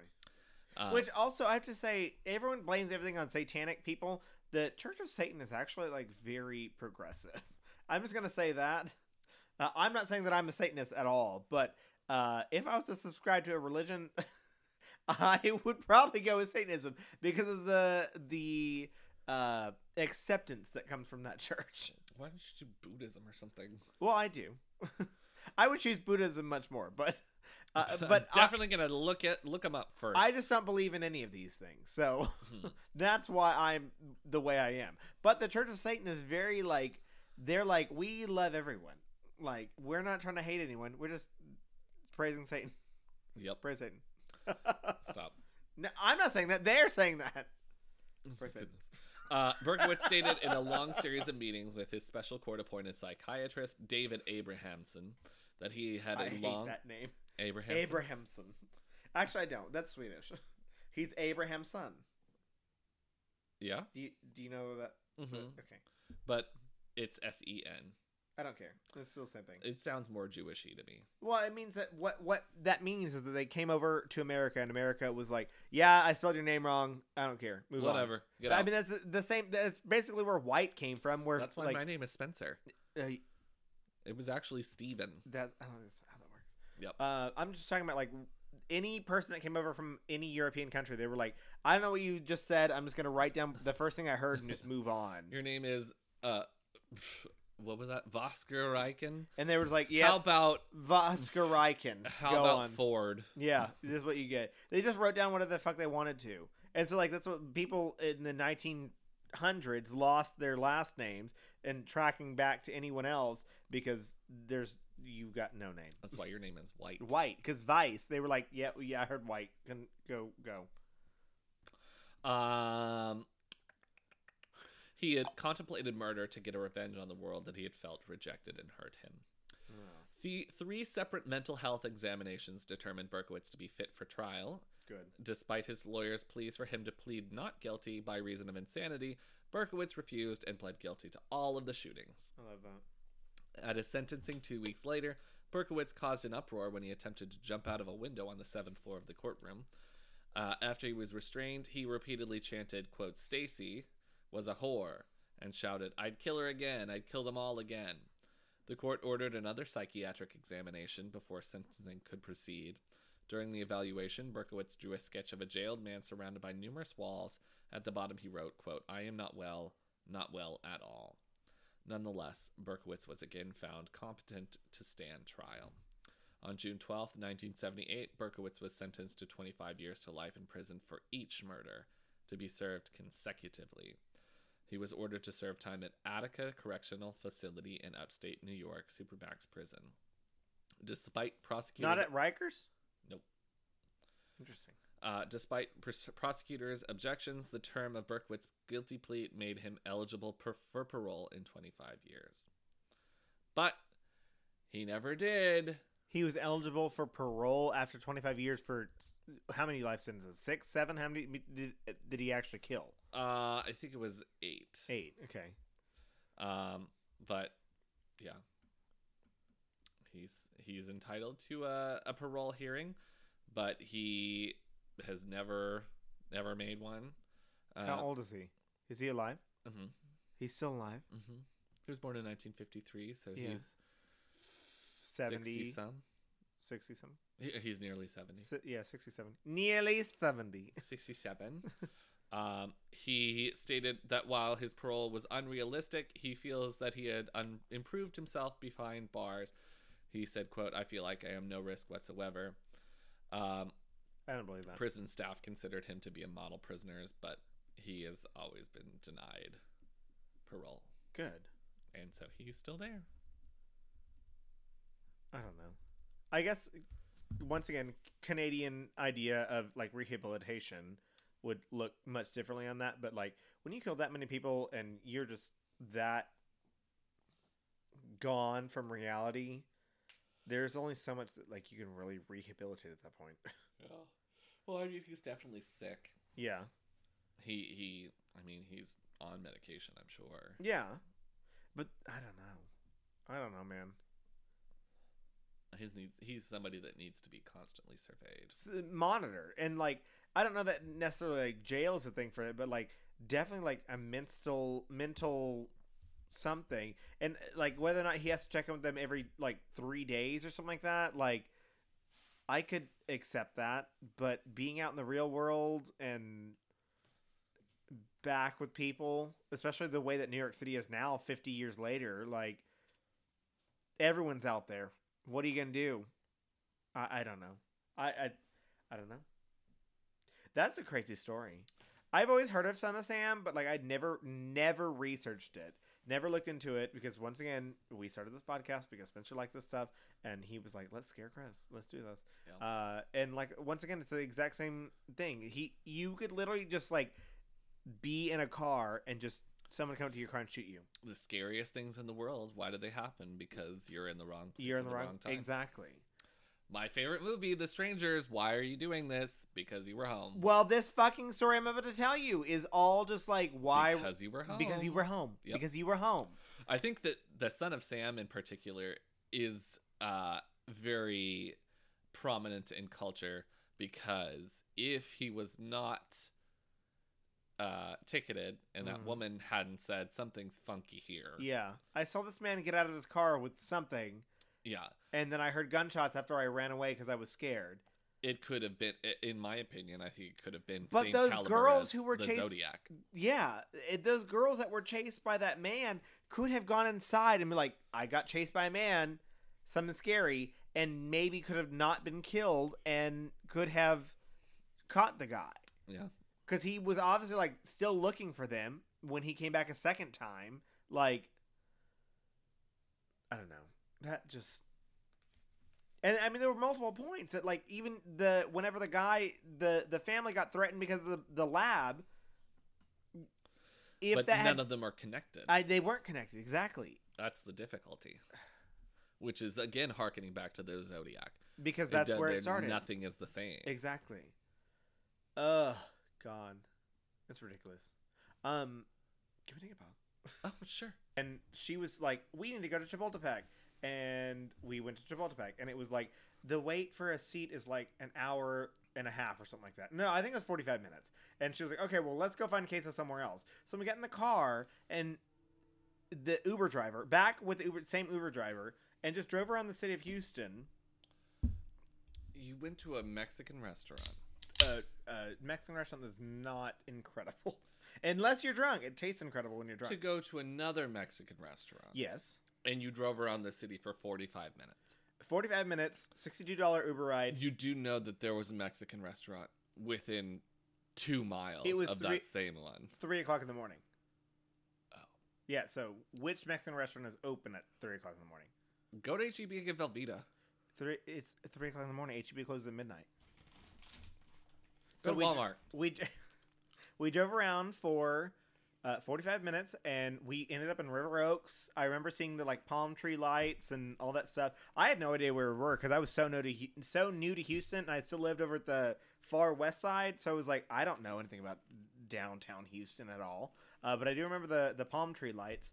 Uh, so we were just driving around and we were supposed to be looking up different places for queso and we just kept on talking to uber driver he was a great talker we were just drunk and we were just like having fun and then uh it was 3.30 and we are like let's go back to chapultepec so we drove back to chapultepec and uh got there and we're like hey you want to have queso with us he's like you know what yeah You know what, Brooklyn? Yeah. yeah so i will have queso with you. I don't understand.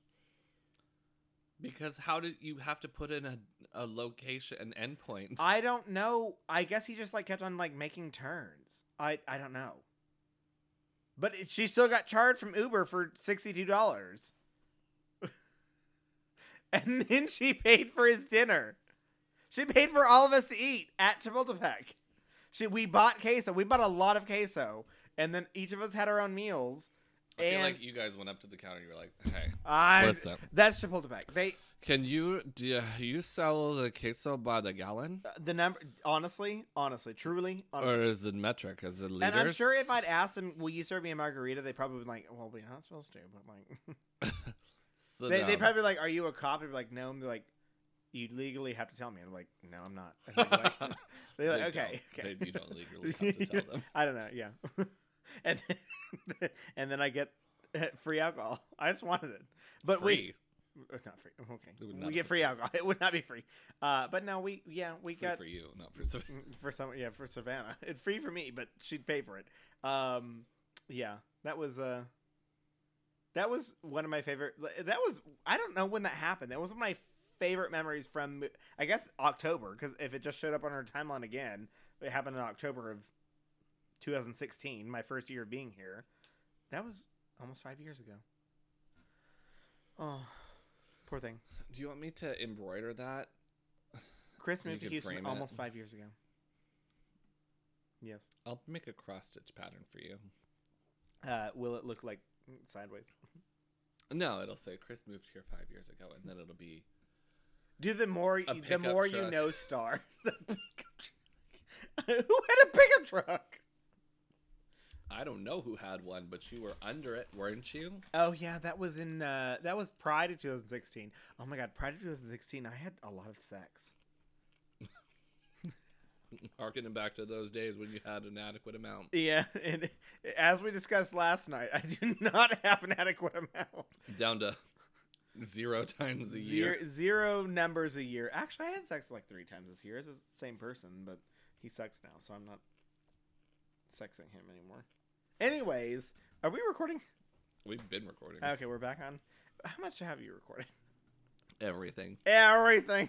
Okay, well, welcome back to our podcast. We took a break to let me go to the bathroom. They can tell because we went from one subject to another just without like stop, anything. like, just, well, son of Sam, nope. Oh! Yep. Here's Chris having sex. mm mm oh yeah. oh Um, yeah. mhm. uh, we need to like get crazy because we haven't said anything like wild this podcast, and we need to say some wild shit. Okay, Um, I believe that I have. what did you say that was wild? Do you? I didn't write anything down for a, I just a- talked about the Son of Sam. Everything no a in there was title a title for the podcast. We need to get like some stupid quotes in. Okay, Uh, that's on you now. That's on period now. That's on period. That's on period.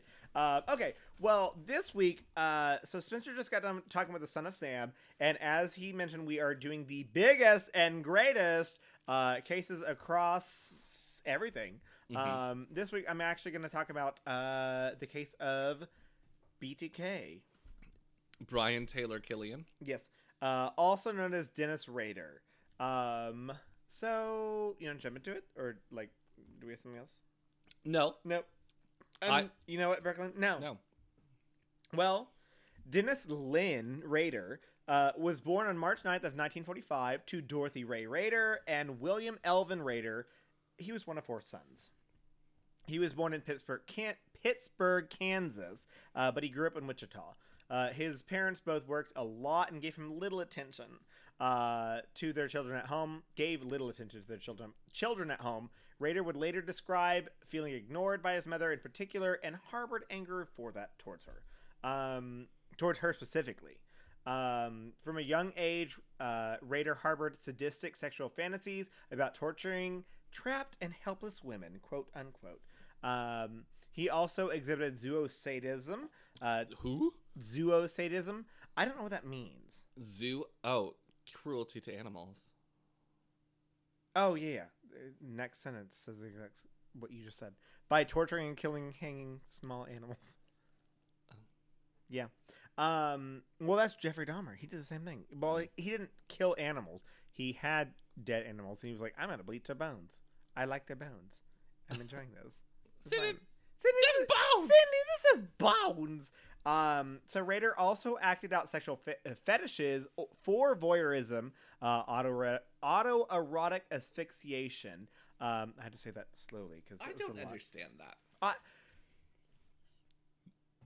I don't. I'm not into any kind of a pain. No, as we talked about last week, we we we don't do that. We we're vanilla. Uh, but I'm like, ooh, I understand the concept of it because ooh kisses. Ooh that's too much. Ooh ooh. Yeah. ooh kisses. Exactly. is that our name for our podcast? Ooh, Ooh, kisses, kisses. um kitsy kitsy. kissy uh autoerotic asphyxiation as- asphyxiation. I cannot ever say that word whether or not I've had alcohol or I'm sober. Uh autoerotic asphyxiation. There we go. Um Do you ever feel like you have too much spit in your mouth? yes always constantly do I sound like I have too much spit in my no, mouth but I feel like that. Like Always. especially during the commercials, I'm like, wow, that's a lot. I'm like, oh, because we're so focused on like getting the words out that we're like also name do you ever feel like you have too much spit all the time? i'm gonna write this down hold on uh go back go back i need to go to a thing um yep nam- na- names of episode Do you ever Ooh. feel like you have too much spit kisses kisses? Ooh, kisses. ooh kisses uh Energy. do you ever I mean, you don't need to write them down. We've already decided. Do you ever feel like you have too much spit in your mouth? well, we don't know if something's gonna get crazier later on. Hey, I'm getting wild. Yeah. You're welcome to uh, interrupt me as much as possible because I'm gonna. I did it to you the entire time. We're halfway through this three-hour episode now. Is it gonna be three hours? We're at an hour and a half. Oh, so. let's go. Um, so yeah, zoo is a No! Ah, auto. Oh, oh, we were talking about auto autoerotic asphyxiation. Um, I don't understand it. I don't plan on doing that. However, I do understand the concept of it because when you choke yourself, it it apparently causes like more blood flow to your penis. I'm not encouraging anyone to do this because Yeah, but it- still, it's it's life threatening. It, it's life threatening. You should not do this. Um, no. Yeah. Like I remember hearing on the news, like uh, people playing that chubby bunny game, where you just put as many marshmallows in your mouth. And mouth people as you can. choked and died. And I'm like, but why? But why are you doing that? Uh, also, How old are you? Just get your older brother to buy you alcohol and just watch fucking take the Smurfs. take some take some shots, smoke some weed, and just like live Also, life. Read a book, You could take For some shots, sake. smoke some weed, and then read a book. and then the words those words! they pop out at you. Whoa, those words are really doing something. Smoke, smoke some weed, and then the words say what you want them to. Exactly. It's like, whoa, that's doing something. That's crazy. That's crazy. People magazine turns into something wild. Oh, there's so many pictures. Also, what about those magazines that have the scents in them too? Oh my god! Imagine if you had like the scratch and sniff while you were high. Yeah, but I want them to be like roast turkey dinner. Oh, that smells so good. You know those Is that hype- gravy? You know, is that gravy? French toast? you know those high people be like lick, just like lick the scratch and dip. Like It tastes like perfume. that's um, mm, I don't like that. That's a lot of glue. I hate that so much. Um, he also did cross dressing. Uh, he would often spy on his female neighbors while dressing. So in- far, I don't see any difference between him and you. Uh, I don't either. Uh, well, okay. Uh, he would spy on his fe- female neighbors while dressing in women's clothing. It's still no difference. yeah. Uh, including only thing that's different the the mean animals thing. Don't. In- that's not that one. including women's underwear uh, that he had stolen and masturbate with ropes and other bindings around his arms and neck. So, up to the masturbate part is basically the same. My neighbors is Savannah. I just dress in her, her clothes and I'm like, I'm... Don't you want to go to Anthropologie this weekend? and then she'd be like dan- dancing in my clothes. She's like, "Oh, She's like, these are fucking gross. "You're wearing a Why is baggy, it all basketball shorts? baggy t-shirt and basketball shorts. What are you doing?" Okay, um, I'm comfortable, but but at what cost? my Uh, dignity. Honestly, she wears more basketball shorts than I do. Surprisingly, I've never seen her wear them, so it doesn't exist. The limit doesn't. well, because exist. anytime she comes over to your house, she's wearing work clothes. I've been at your house, jeans. and she wasn't wearing them. You've seen her twice at my house. Yeah, and she wasn't wearing. Them. You've been to my shorts. house when she was there twice. and she wasn't wearing basketball shorts. Because we were dressed up to go to see Katya, and the other time we were recording, and she came home from work. I'm just saying, seems unlikely. Seems kind of sus. Super sus. Super sus. Well, years later, during his cooling off periods between murders, Rader would take pictures of himself wearing women's clothes and a female mask while he was bound. He took pictures, Polaroids of himself while he was dressed in Those masks are fucking creepy. fucking creepy. Fucking creepy. Uh, he- Oh, um, I'm gonna pause because I want you to see something. okay. And we're, and we're back. Crazy. Um, yeah, just creepy things. Spencer watches creepy. I videos. love weird shit. Yeah, honestly.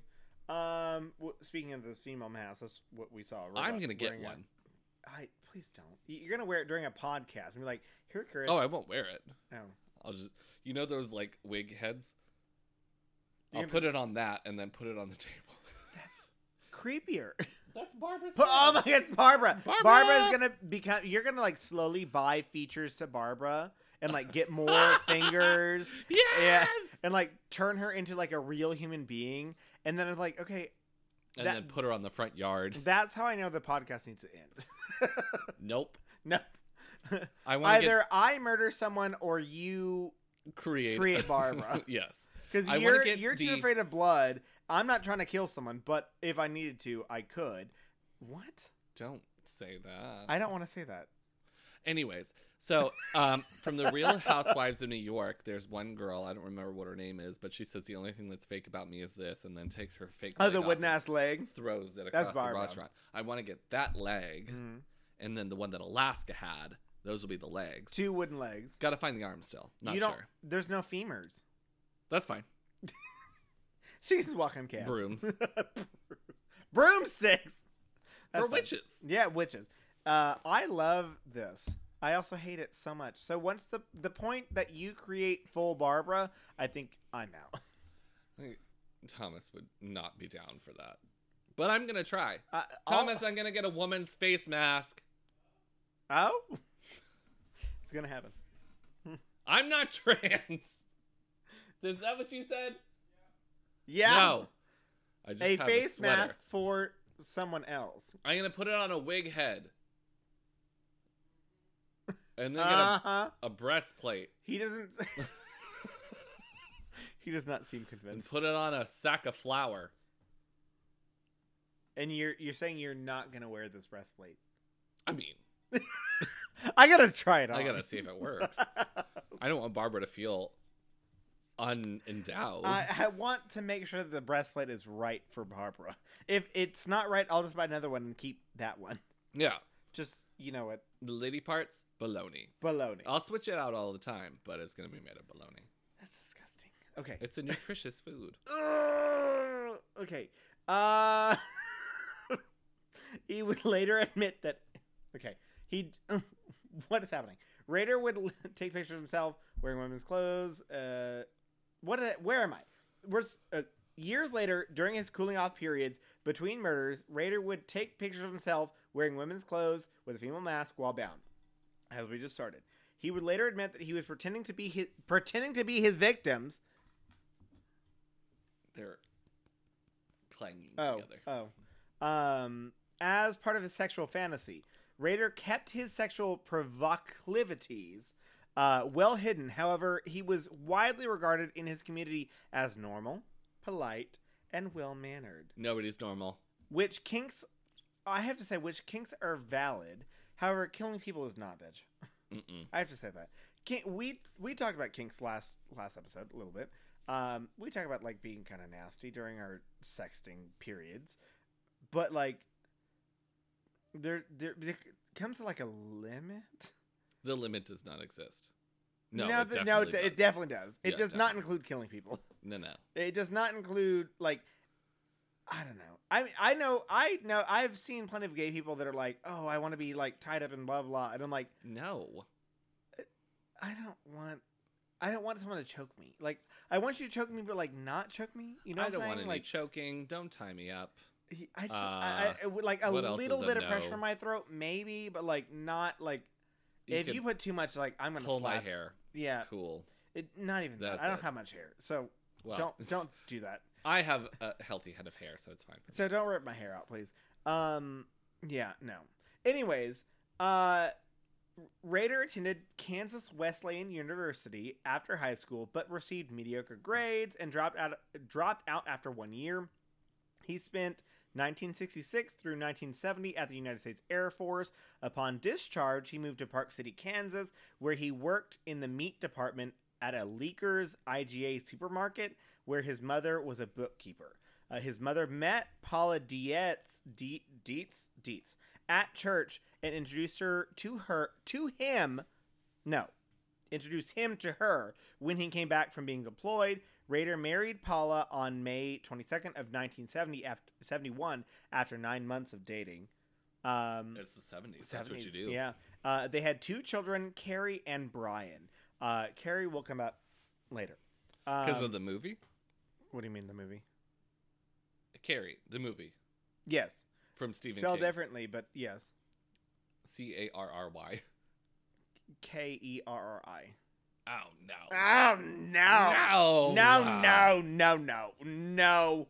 Uh, he attended Butler County Community College in El Dorado, Kansas, uh, earning an associate's degree in electronics in 1973. He then enrolled at Wichita State University and graduated in 1979 with a bachelor's degree of uh, administration in administration of justice. What I think is hilarious. Um, Because he never administrated justice. he never did. Uh, Rader initially worked as an assembler for the Coleman Company, an outdoor supply company. He worked at the Wichita based office of ADT Ser- Security Services from 1974 to 1988, the times he was active, Hmm. uh, where he installed security alarms as part of his job, in many cases for homeowners who were concerned, concerned about the BTK killings. I just do want to make a little note here because I did see something about this recently. Anybody that comes to your door and says, "Hey, we're installing things, security," just Don't let them in. tell me where your valuables are, and we can t- we can make a program for you. Don't let anybody in your house. Don't let in One, your house. unless you call them, and two, if you are gonna think about it, make them show you some kind of credential. and also make sure you make an appointment somewhere so it's logged electronically so they can see if something fucking happens i'm saying Listen, SimpliSafe is here to provide you with.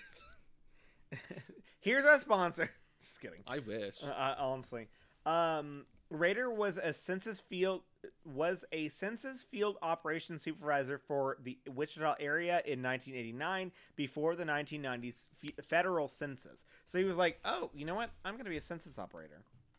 Which also our census started this year. And they're saying that he did it in 1989. So back in the day they back in the day, uh, meaning you couldn't 30 do it years online. ago. What? You couldn't do it online back well, then. yeah, I so understand it took that. longer. Yeah, okay, fine. Uh, in May of 1991, Rader became a dog catcher and a cl- compliance officer in Park City, Kansas. In this position, neighbors recalled him as being sometimes overzealous and extremely strict, as well as taking special precautions. I'm sorry, special pleasures in bullying and harassing single women. One neighbor complained that Rader killed her dog for no reason. Uh, Rader was a member of the Christ, the Christ Lutheran Church and had been elected president of the church council. He was also a Cub Scout leader, which we'll come back later. Um, on January 15th of 1974, four members of the Otero family were murdered in Wichita, Kansas. The victims were Joseph Otero, age 38, Julie Otero, age 34, Joseph Otero Jr., age 9, and Josephine Otero, age 11. Their bodies were discovered by the family's eldest child, who was in 10th grade. I think his name is Charlie. Charlie Otero. Um, Rader, who didn't like that no one was talking about that no one was talking about it, wrote a letter that had been stashed inside of an engineering book at the Wichita Public Library in October of 1974, which described in detail the killing of the Otero family in January of that year. So basically, he was like, okay, why is this not getting any attention? I'm going to write a letter, I'm going to put it in a book, and you're going to have to read it. But he sent it to the to uh, ABC Cake uh, station is K A K E, um, which will come up again later. Uh, Cake.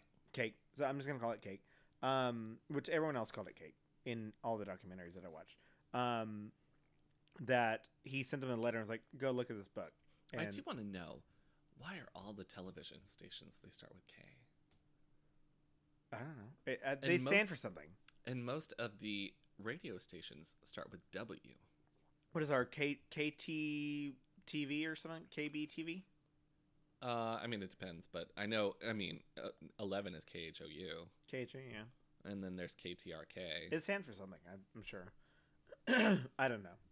I have no idea. It's An Knowledge. ABC, it's an ABC affiliate. So, knowledge, not a knowledge base something. knowledge no. accessible, knowledge everyone. knowledge Houston. That's exactly. it. Got got him. Got him. Um. So three more murders slash homicides happened in Wichita. The murders of Catherine Bright, Shirley Vian, and Nancy Fox. In early of 19, 1978, Rader sent another letter to the television station of But Kate. it doesn't go through like what he actually did. Just the, that they were murdered. Not really, yeah. It- well, so the okay, so the documentary does it goes much in, into much more detail. The information that I wrote does not, um, because the Otero actually most of the murders were kind of different from each other. Hmm. Surprisingly, um, these first seven were the ones that were similar. The last three were not. Were they BTK? Like They were BTK. The Okay. first the first seven were mostly BTK. Uh, let me pull up the other. Uh, you'll get into what BTK means later. Yes. yes, Okay. yes. I'll describe it. Um, so Joseph Otero he died from suffocation with a plastic bag. Julia Otero died from being strangled with a rope. Uh, Joseph Otero Jr. died from suffocation with a plastic bag, and Josephine Otero died from being hanged with a rope. Um, Dorothy Bright died uh, being stabbed three times in the abdomen with a knife. Um, Shirley Vian was strangled in, with a rope, uh, and then Nancy Fox was strangled with a belt. So they were all slightly different from each other. I mean, that's still It was it was still His the fashion. a modus operandi, yeah, uh, operandi. operating. Um, but yes, it was definitely still like very similar. Um, yeah. So in 19, 1978, Rader. Oh, I said that. No, no. 1978, Rader sent another letter to the television station Cake, an ABC affiliate, as I said, uh, in Wichita, claiming responsibility for the murders of Oteros, uh, including Bright, Shirley Vian, and uh, Nancy Fox, which originally they thought that a homicide of the Oteros was completely different from the homicide of Bright, Vian, and Fox. They thought they were all like four different instances in Wichita, which Wichita is not that big, especially in the 70s. I, I didn't look up how big it was in the 70s, but like it was not that big. it's Kansas. It's Kansas. It's Kansas. Um, he suggested many possible names for himself, including one that stuck: BTK. Bound. I, he said, "I bound, I torture, and I kill." BTK. Uh, no, he said, "I bound, I torture, and I kill. I am BTK." That's what he said. Uh, he also suggested several other names, uh, but the one that stuck was BTK. Um, he did. My hip is. Oh, you made fun of my knee earlier. I'm stretching it. It didn't Okay. say that it was fucking dying. Okay. He demanded media attention in the second letter, uh, and it was finally announced that the Witch that Wichita did indeed have a serial serial killer at large. In his letter, it was quoted with him saying, "How many people do I have to kill to get national attention?" He wanted national attention so bad. He wanted people to like talk about what he was doing. Um, Because he's a psychopath. Yes. So he had a poem that was enclosed, enclosed titled "Oh, Death to Nancy," a parody of the lyrics to an American folk song "Oh Death." Uh, in the letter, he claimed to have been driven by what was called the Factor X, uh, which he characterized as supernatural um, element that also motivated Jack the Ripper, son of Sam, as we talked about earlier, and the Hillside Strangler murders. So he was definitely like, "Oh, all these other serial killers got so much attention. Why am I not getting this? I just killed seven people. Pay attention to me. Like Mhm. that's some fucked up shit. Crazy people want infamy. Mm-hmm. That's what, that's all that he was looking for this entire time. Anyways, Just saying. Volunteer. People will pay attention to you if you volunteer. he did volunteer. That's a problem. Wow. That's a also, problem. that'd be crazy. It's it's crazy. Uh, I um, I don't know if this shows up at some point, but at some point, I don't I don't remember ever reading it. But during one of the murders that he committed, he was at a Boy Scout retreat. I think it was one of the first murders. So one of the first seven. He was at a Boy Scout retreat with his son and left during that Boy Scout retreat, went and killed one of these victims, and then went back to the Boy Scout retreat as a, a, uh alibi. It was an alibi. So he was like, "Oh, I was at this retreat this entire time. I couldn't have done that." So he murdered someone during that. So, uh, and the, Savannah was watching with me, and she was like, "How could you do that? You're at this retreat with a with Your child. your child and with other children and other families like celebrating like family life and and everything and you go and you leave and go and strangle stab whatever the fuck you did torture and stab and kill someone and then you just like show back up at this this retreat and everything's fine i i i just don't I I can't comprehend that. I don't I don't know. Some people don't. Some people exactly. Can turn things on and turn them off. And that's what we find out later. Uh, it was very much like he he cubed everything. It was very much like okay, these faces of my life are normal, but as soon as you turn the die, that's different. But you turn it again, and I'm back to normal. Like a Rubik's a Rubik's cube. That's exactly what it was. Like there's these different facets that you just turn, and When it they all line up, then it equals. torturing someone and killing, and then you unline them, and th- then you're back to normal. Like, I don't know. Uh, he also intended to kill others, such as Anna Williams, who in 1979, age 63, escaped death by returning home much later than expected. Rader explained during his later confessions that he became obsessed with Williams and that he was absolutely livid when she evaded him. She spent, or I'm sorry, he spent se- several hours waiting for her in her home, but became impatient and left when she did not return home from visiting friends. Uh, Marine Hedge, age 53, was found on May 5th of 1985 at East 53rd Street North between North Webb Road. Uh, I shouldn't say these, but it's fine. Um, North and North Greenwich Road in Wichita. Rader had killed her on April 27th of. Wait, how long was that? Oh my God, she was dead for like over a week. It's Wichita. Yeah. Uh, Rader had killed her on April 27th of 1985 and took her dead body to his church, the Luther. Oh, this is why. Um, to the Christ Lutheran Church, where he was the president of the church council. Uh, there, he photographed her body with in various bondage positions. So he killed her in her home, took her to church, and was like, "Let's take pictures here." He already had things ready to go at the church, like plas- black plastic sheets uh, and other materials ready, uh, because he was like, "I'm gonna do this." You know what? He he took her from her own, killed her in her own home, took her from her own home, took pictures of her at the church, and then dumped her body in a remote ditch. Uh, he later called this plan Project Cookie. I hate that.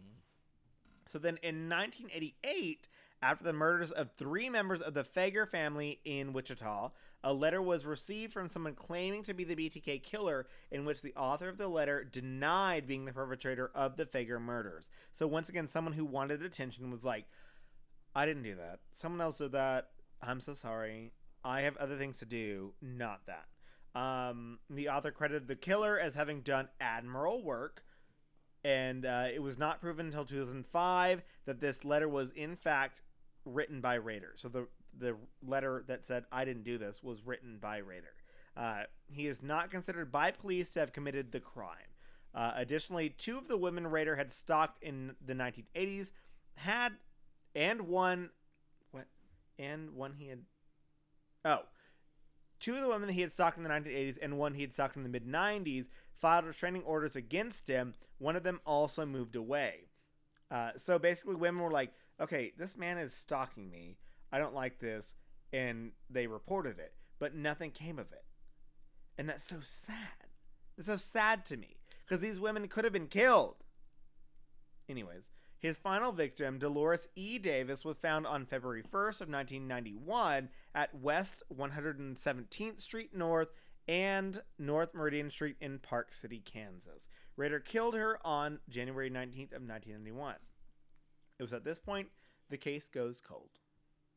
Um, so he had two kids, as I mentioned earlier. His kids basically were the ones who s- were catalyst for this, because as we saw, a lot of things happened in the like early '70s or mid '70s, uh, and then he had his first kid, and then things kind of went cold, and then he came back, and then he had a second kid, and then he like kind of stopped.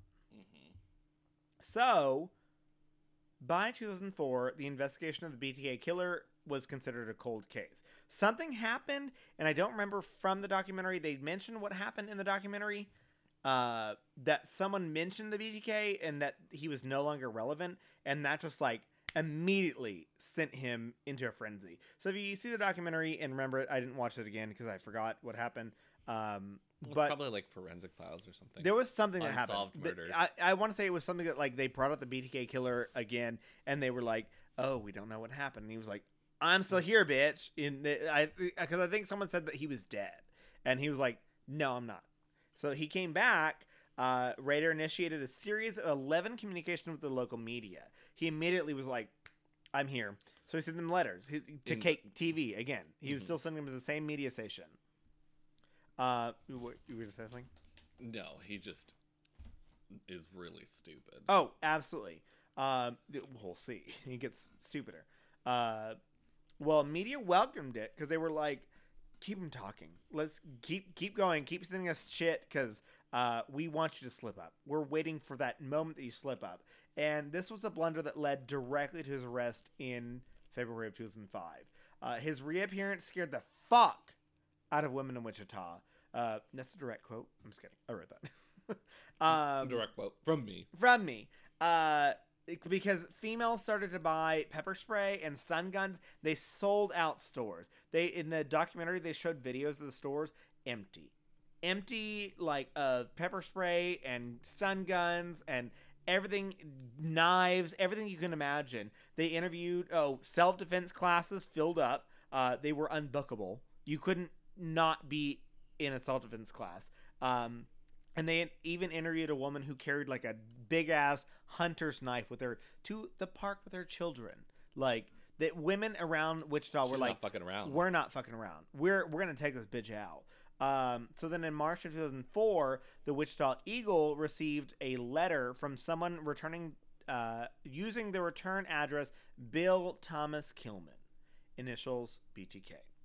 Uh, the author of the letter claimed that he had murdered Vicky Wegerle on uh, September 16th of 1986 and enclosed photographs of the crime scene and a photocopy of her driver's license, which had been stolen from the time of her crime. Uh, before this, it had not been defin- definitively definitively established that Wegerle had been killed by BTK. Uh, DNA evidence collected under Wegerle's uh, fingernails police provided police with uh, previously unknown evidence. Uh, they had begun DNA testing hundreds of men in an effort to find the serial killer. Altogether, 1,300 DNA samples were taken and later destroyed by the court order. So they basically started testing everyone around the city. It's similar to Jack the Ripper. Uh, they started just like testing people, and it went nowhere. And Jack the Ripper, they, they didn't test people because they didn't have DNA technology. They just started taking men. They were like, "Did you do this?" And they were like, "No." they just believed him. Like, what is this? What is this shit? Um, so in May of 2004, television station KAKE KAKE TV uh, in Wichita received a letter with a chapter headings for the BTK story, for a BTK story, fake IDs, and a word puzzle. So on June 9th of 2004, a package was found taped to a stop sign at the corner of First and Kansas in Wichita. It had graphic descriptions of the Otero murders and a sketch labeled "The Sexual Thrill Is My Bill," as, aka Bill Thomas Killman. Um, yeah. Uh, also enclosed was a chapter list for a proposed book titled The BTK Story, which mimicked the story written in 1999 by court TV crime writer David Lohr. Uh, chapter 1 was titled A Serial Killer is Born. In July, a package. is this fucking Lady Gaga movie? Honestly. Eh, he was just like writing his own fucking story. He was like, I'm into this. I'm gonna do it. I'm gonna write my own story. Um, which is so Psycho. disgusting. Well, I'm sure by that time he was like, uh, nobody will ever figure it out, and I can be the star, and nobody has to know that I'm the star, but I'll know I'm the star. Well, he killed people 30 years ago. And he was like, I'm still innocent. I'm living this like perfectly normal life in Wichita and no one's talking about me. He wanted people to talk about him so bad. So bad. What are you looking at? my windows. Who's out there? Oh, uh, no one. No. Trees, maybe. At some Hi, point. trees. Hello. Um, I'm gonna name all my trees. you're gonna be that weird plant gay, aren't you? No. Yeah. We- Excuse we got an this echo. Podcast. we got an echo from Thomas. He said, "Yeah." Christ's sake! Don't tell that to Virginia Basil and oh no, I'm sorry. Virginia Basil and who Basil? Uh, well, Bethany. Virginia. Virginia and Beth. Virginia and Marsha Basil. I love that. They're And then- sisters. Poison. Poison Basil. Poison. Ivy. Oh my god, I'm so I'm so quirky. So creative. Anyways, anyway. have you ever heard about essential oils? Oh my god. Okay, we're going back to the story. Um, so in July, a package was dropped into the return. Shut the fuck up. I'm still thinking about it. Where are you going? What's happening? Oh. Uh, uh, Leave me alone. uh, don't attack me. Um, the package was dropped into the return slot at a public library. Contained more bizarre material, including the claim that he was responsible for the death of 19-year-old Jake Allen in Argonia, Kansas, earlier that month. This was a false claim, and the death was ruled as a suicide. Uh, after his capture, Rader admitted in his interrogation that he had been planning to kill again and that he had set a date for October 2004 and was stalking his intended victim. Uh, which in the documentary, he talks about this intended victim, and police also inform that intended victim and let her know hey, you survived, just letting you know. Uh, they never mention her name. We never get her name. She has not written a book. I would love for her to write a book. Like, bitch, what the fuck? I just survived BTK. I'm gonna tell you about my life. Girl, you can make so much money off that. What are you doing? Um, yeah. So then in October of 2004, a manila envelope was dropped into a UPS box in Wichita. It had many cards with images of terror and bondage of children pasted on them. A poem threatening the life of lead investigator Lieutenant Ken Landwehr, uh, a false autobiography with many details about Rader's life. These de- details were later released to the public. Um, in 2004, December of 2004, Wichita police received another package from the BTK killer. This time, the package was found in Wichita's Murdock Park. It had the driver's license of Nancy Fox, one of the victims, which was noted as stolen from the crime scene. Yes! Uh, from the crime scene, as well as a doll that was symbolically bound at the hands and feet and had a plastic bag tied over its head. Um, this was common. There was so as I mentioned, there was like eleven different things that happened, um, correspondences that happened. He uh, would send Barbie dolls with like he he painted. He would even like paint them with makeup like to look like the people that he had killed. He would like bound them the same way that he had killed some of the women. Um, it's fucking creepy, fucking insane. Um, yeah. Yes, Buckland. It's crazy. Um, I don't want. Uh, well, I'll take the Barbies, but I don't want them to be bound. Yeah, yeah. They it was crazy.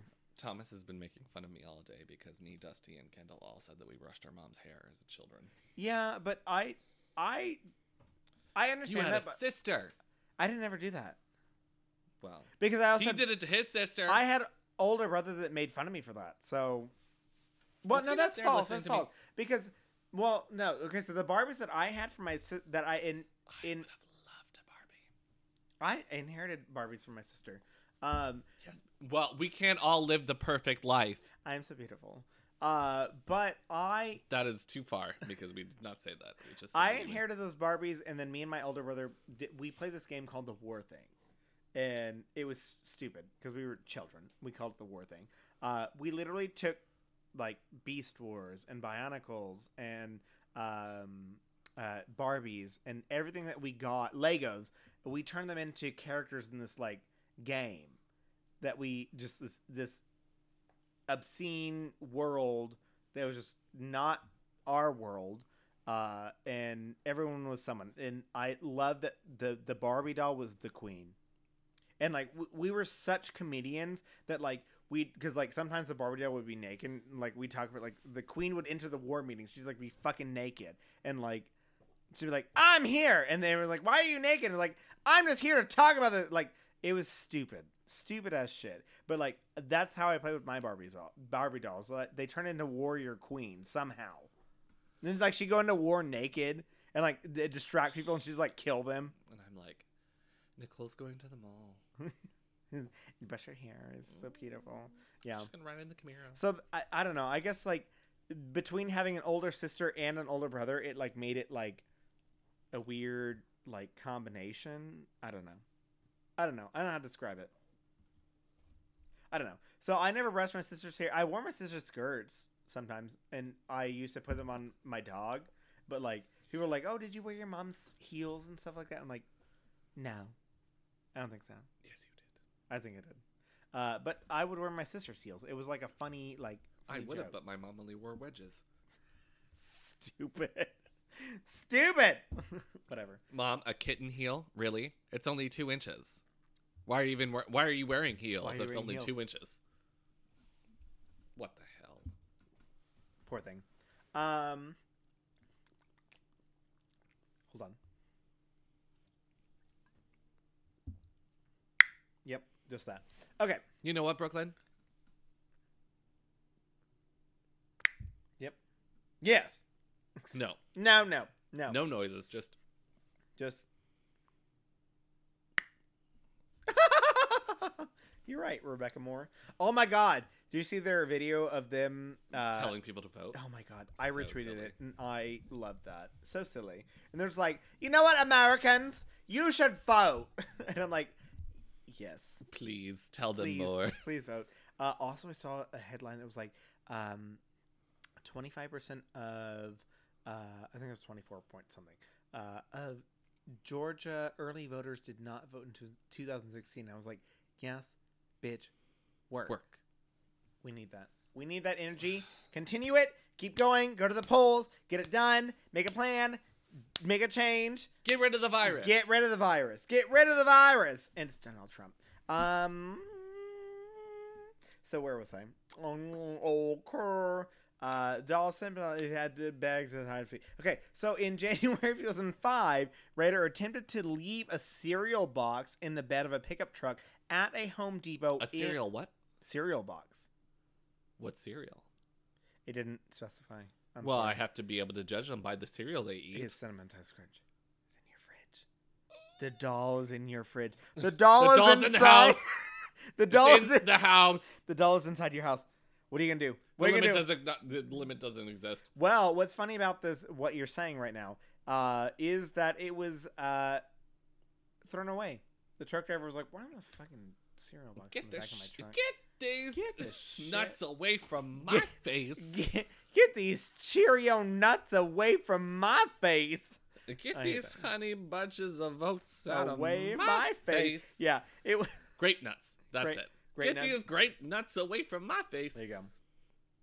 Uh, it was later retrieved from the trash after Rader asked what had become of it in a later message. He was like, "What happened to this cereal box?" What I happened put, to the grape nuts? I put it in this guy's truck, and the guy was like, "Oh, honestly, uh, I saw a different documentary a while back about BTK, and by a while I mean like when I was recovering from uh, surgery after my pancreas exploded. Excuse me. Sitting in bed all day watching true crime. True crime. Actually, I only watched one cr- true crime. My mom recorded it, and she was like, "Oh, you're doing it no, that wasn't that. Why was I at home? I was at home last Christmas, um, so it wasn't after that. Um, I was at home, and mom was like, "Oh, I recorded this." She was like doing that like little like bottom emoji where they're like twiddling their thumbs. She's like, um, I recorded this like This one. true crime. Yeah, yeah. Um, I recorded this true crime for you. Uh, do you want it? and I was like, hell yeah, brother. See, my uh we'll say we'll call it a sick day. My sick day television playlist would be con- Price is right. no. Oh. Match Game 76, Okay. black and white movies. I wasn't true crime. You were ill. Well, no, that was 2018. 2000, yeah, 2018. Um, no, I was ill again last week. Last year, you're right. It was when I was not feeling well again because I was like, Coronavirus. no, not yet. Um, it was I, I thought I had pancreatitis again, and I was like not feeling well. So my mom was like, "Oh, I have this recorded for you." Ooh, woo. Um, ooh, woo. Anyways, uh, yeah. So No. so I watched the first documentary, and that's where I first got interested interested in BTK. Um, so they described the whole like situation of being dropped off in the parking lot of Home Depot, and the guy was straight up like, "I found this this in my the back of my pickup truck, and I just straight up threw it away." Well, he was supposed to. It, it was funny that it didn't get picked up because he was supposed to take out his trash like the next day eh, because he threw it in like his own trash can, and he forgot to take out his trash can. And it was only because of that dumb luck that he didn't take out his like full ass trash to get picked up that it was able to be found. And that's how they piece these things together. Like they wouldn't have gotten another answer from BTK after this. We Hmm. don't. Well, we don't know, but He would have done it. he would have done. He would have done something else. But that's how we started. Um. So surveillance tape. Oh, retrieved from the trash. As I said, uh, surveillance tape of the parking lot from the date revealed as a distant figure driving a black Jeep Cherokee, leaving the box in the pickup truck. In February, more postcards were sent to KAKE TV. Another cereal box. Serial killer. He literally made that joke. He not. It's not my joke. I'm sorry. Uh, he made that joke. Oh, I'm having a He he literally taped things to cereal box. That thing in the stop sign was supposedly attached to a cereal box. Don't quote me on that, but he used cereal boxes and Barbie dolls multiple times. Uh, it wasn't just like a one-time special. Okay. Um, left at a rural location was found to contain another bound doll, apparently meant to symbolize the murder of 11-year-old Josephine Otero. Uh, in his police uh, his letters to police, uh, asked if his writings, if put on a floppy disk, could be traced or not. I love this part. I this love is this my part. favorite part. He was like, "Don't lie." Play this song again. He was like, "Don't lie. I will know if you're lying. Will it be able to be put on a uh, on a floppy disk?" And uh, uh, was his name Ludvir or something like that? The lieutenant was, Was like, like, no, "No, it won't." untraceable, Yeah. honey. Could w- never. oh, we wait. could never. I scroll so much. Where did I go? Uh, uh, The stupidest it's thing. stupid.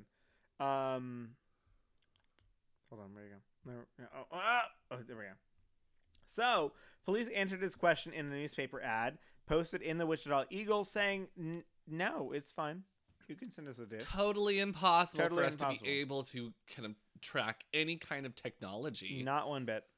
Uh, so then on February 16th of 2005, Raider sent a purple 1.44 megabyte Memorex floppy disk to Fox TV affiliate KSAS TV in Wichita. Um, once again, started with a K. There you go. Casass. Casas. Uh, also enclosed were a letter, a gold colored necklace with a large medallion, and a photocopy of the cover of Rules of Prey, a 1989 novel about a serial killer. 1.44 megabytes. Not big. Do you? I don't even. That's one I don't picture. even know what thing. I think a picture is bigger than 1.44 Some megabytes. pictures are like kilobytes, but you get two pictures on there. That's too much. I remember flop, floppy disk. I used to have to like save PowerPoint pres- presentations back in the day when I didn't have USB things uh, yet because my family was like, "We're not gonna pay a hundred fucking dollars for a USB port." Because that was remember back in the day when a four gigabyte USB was like a hundred dollars, and now it's like, oh, you can get it at a gas station for four bucks. Like, I don't remember how they. I think we used to rip them to CDs, and they could play. That's what we transferred to from floppy disk was CDs. Uh, and CDs did not always work every time. Uh, let me tell you because I I remember my eighth grade Spanish project. Uh, it was a major grade and it was a partner project, and we had finished it, and I was like, oh, I saved it, and it did not save to the CD. LOL. So I like had to be like, oh my god, I'm so sorry. And luckily, my Spanish teacher was like, just save it again. Like, we'll see you tomorrow. See, I love that about what our childhood was because now I. There's no more snow days No, because you're on Zoom calls because you can go to school even if you're at home. It, There you're is on. no- you're there is fucking no snow stuck. day. Yeah, you're fucking stuck in the classroom, and especially after this pandemic, like now people know there's no snow days. So like, if you're trying to have a snow day, if you can't make it to school, someone will teach you. You'll still learn. Can you even pretend to be sick anymore? I don't think so. I don't know. Crazy. I don't know. And, and that's what like me working remotely. Can I be sick? I don't know. Because if I'm sick, I'm still at home. I'm working remotely already. I'm still at home. I'm mostly shirtless all the time and in That is basketball shorts. too much information, and that our listeners do. Why does it know. disgust you? Why does me being naked disgust Because it's foul and satanic. okay, uh, Son of Sam was not satanic. Not Sa- as much as that. Same genre. Same. This is the same song. You just have it on you- repeat. me, him murdering eight people and shooting a bunch of others is on the same vein as me being shirtless. Yes. yes. You know what, Brooklyn? Yes. Yes. Yes. Oh, Don't touch my floors. I didn't touch your floor. I touched your chair. I broke Don't it. touch my chairs. You've been I'm sitting shirtless it. before. I'm very Don't touch naked. my Uh, things. my thighs are escaping these shorts. Anyways, Okay, get out. get, we're done. This is done. We're no longer talking about Dennis Rader. Um, oh my god. Okay, you made me cry. Good. I don't know why. You deserve it. That was funny. Woo. Okay. um, where am I? Uh. Can't trace that floppy disk. No, um, there we go. Police found metadata embedded in a deleted Microsoft Word document that was known unknown to Rader, uh, still stored on the floppy disk. So that means he deleted some something, some Word document that he was working on, and he was like, "Oh, they can't see that." Erotica. There we go. It's it's there. Uh, the metadata contained the words Christ Lutheran Church and the document that was marked as uh, last modified by Den by a Dennis. Uh, an internet search determined that a Dennis Rader was president of the church council. Council. When investigators drove by Rader's house, a black Jeep Cherokee, the type of vehicle that was seen in the Home Depot surveillance footage, was parked outside. This was strong circumstantial evidence against Rader, but they needed more direct evidence to detain him. More direct than that? You police shoot people worse than that. Hmm. Less than that. I'm sorry. Um, I'm just saying. I That's true. I'm just in a cab. Uh oh. Uh, police obtained a warrant to test a Pap smear taken by Rader's daughter at the Kansas State University Medical Clinic. And she medical was like, clinic. you know what? Yes. No, Take it. she didn't know that. She didn't know. So, listening to the documentary, Kerri actually comes out and says that they went behind her back and never mentioned to her at all that this DNA information was being taken from her, which I think we'll see. I don't remember that. I thought she agreed to it. No. According to her mouth on an ABC documentary that was taken in 2015, I think She- she's recently changed. How lo- how long ago was that? 2015, It's been in the news since then. that she said no. I Recently, allowed that something them. has changed. She said that she had no idea, and she cried about that they took her her, her medical records without her knowing Hmm. on TV. Because the, the the documentary I watched was ABC 2020, which is on Hulu. It's about BTK. All right, keep going. Okay. Um. So she had no idea. Apparently, at this point, as she claimed, she had no idea. Um, and so they, because she was like, I had a Pap smear when I was in college, and like what she said, 2012, and they kept her DNA information, and that was one of the things she didn't know, and also maybe that's what she didn't know is that they kept her DNA information and they didn't. Well, I don't know. Both. I don't know. It doesn't matter. Well, Both. both.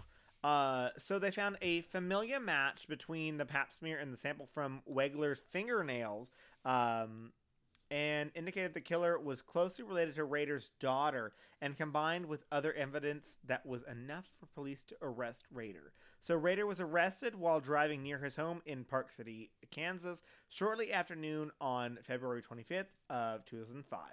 An officer asked Rader, "Mr. Rader, do you know why you're going downtown?" He replied, Oh, I have suspicions why.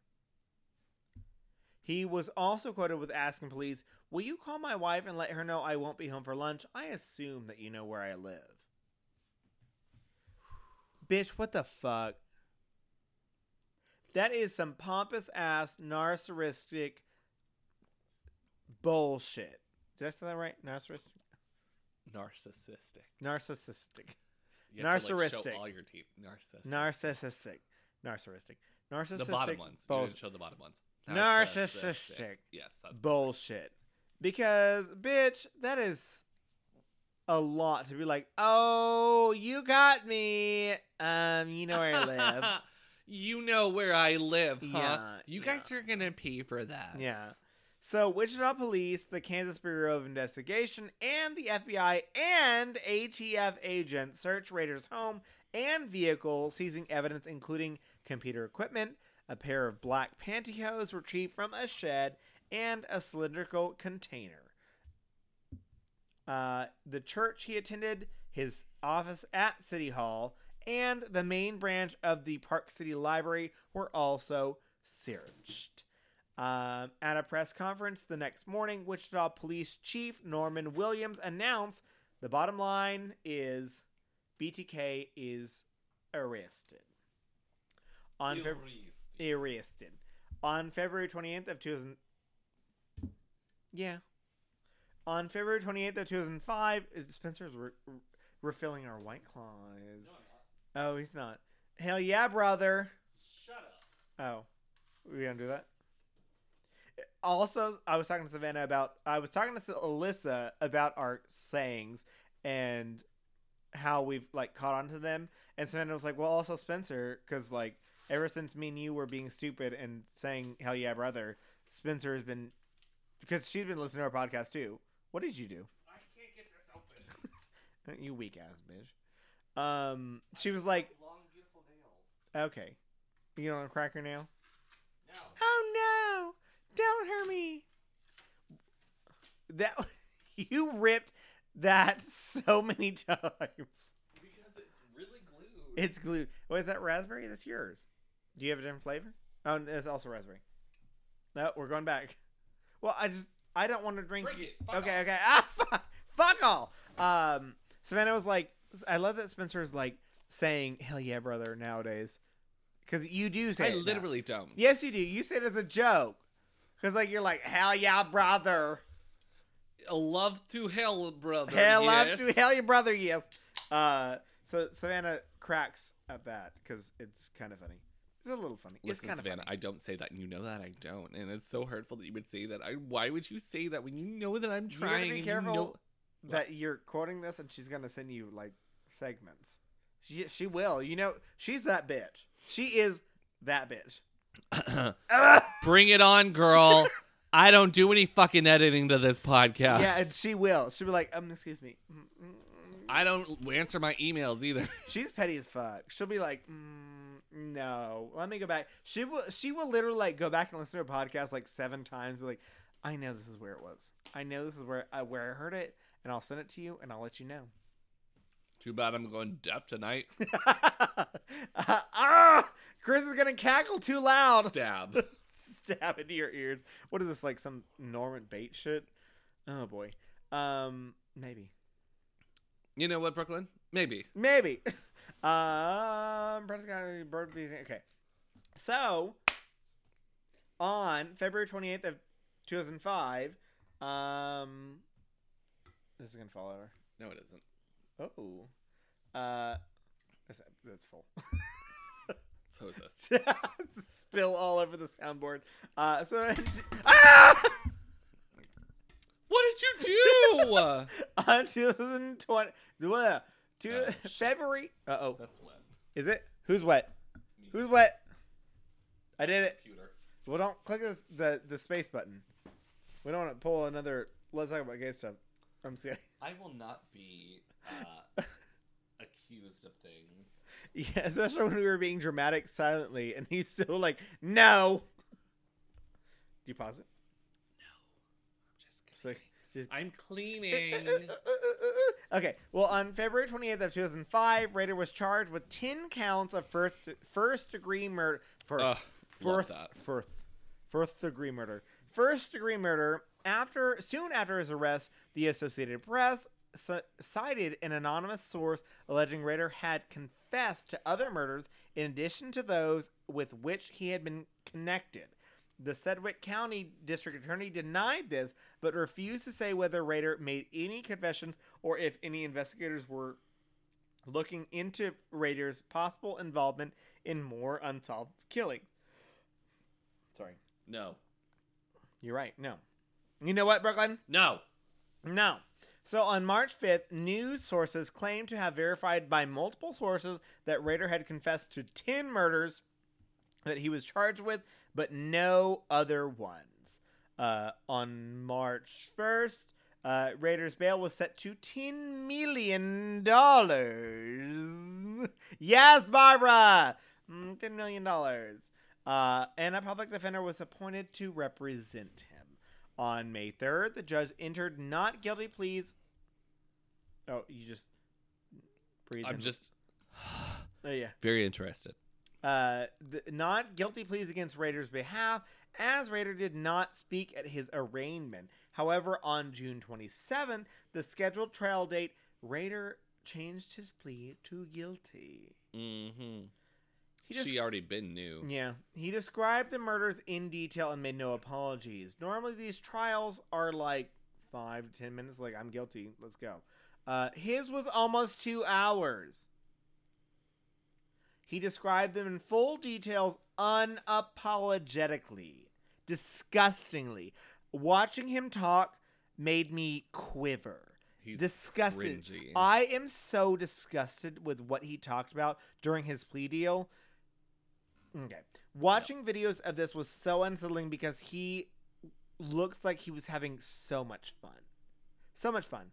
Uh, he was like, he looks like he looks like a high school gym teacher that he- he's like you do something wrong and he's like you know what that's 10 laps yeah, let's and then just i'm gonna watch Yeah, you yeah. and laugh Yeah. Uh, he even was like, oh, well, hold on. Like, let me think about that.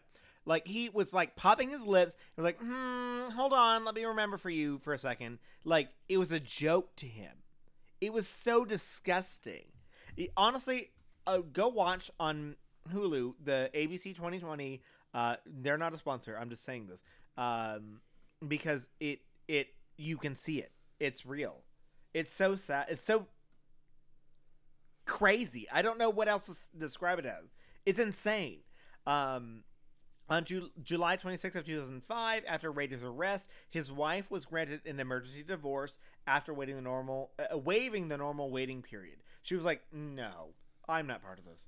Um, i mean honestly girl she had no idea. Her daughter, uh, the daughter, had no idea. She went on national television, uh, ABC, um, and told her story, which is what the whole documentary on Hulu was about. Was to follow her, which is so in- entertaining to me that the mother and the son were like not even a part of that. The son was um, deported in Connecticut at the time um, of like the deported what? deported Not deported. No, he was he was in the army.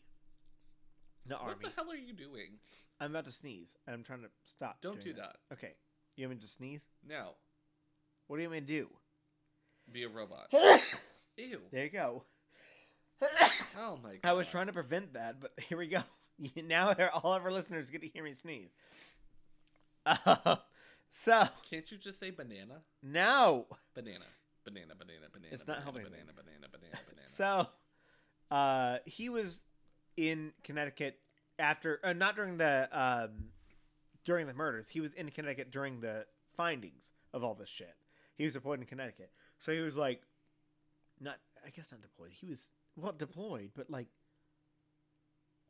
You get deployed, but like you're not necessarily like deployed abroad. he was training You don't know that you're training. You, I've had on friends duty that would or something deploy on duty, deployed to to San Francisco and San Diego. Like you're you're on deployment, but you're not overseas. at a base He was at a base, yes.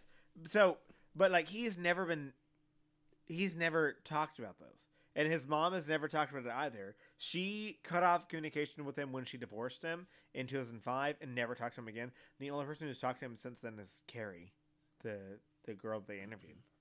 Uh, your boy would be like his wife or his son. I would never speak to him again. But that we saw that with Jeffrey Dahmer. The dad was like, "I'll still be your friend, like, or I'll still talk about you, still talk to you and message you, and like think that you're no, still my son." I'd be out. It's like with uh, Jennifer um, Jennifer uh, Pan. Pan. Yeah, I, I, their her family is like, no. Like, nope. I would have. I would have. Bye. Like, you just you just killed a bunch of people. I'm not talking about you.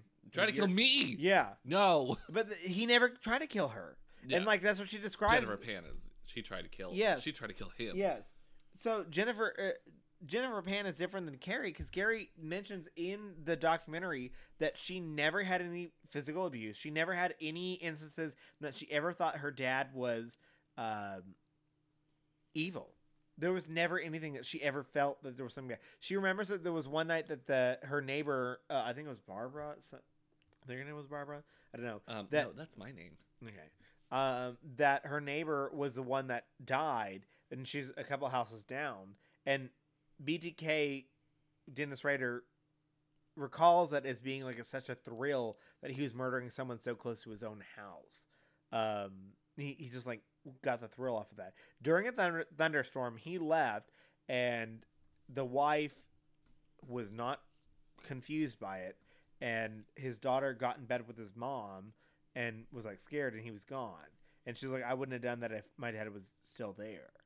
So like, she knew he was gone. Everyone knew he was gone. But he, they obviously, he obviously told them for a different reason. She didn't remember why, I guess. But like, that's some fucking shit ass, fucking sh- whatever. Um, so at Dennis Rader's August 18th sentencing, families, uh, victims of the families made sen- made statements uh, after which Rader apologized, but he didn't apologize in like a normal way.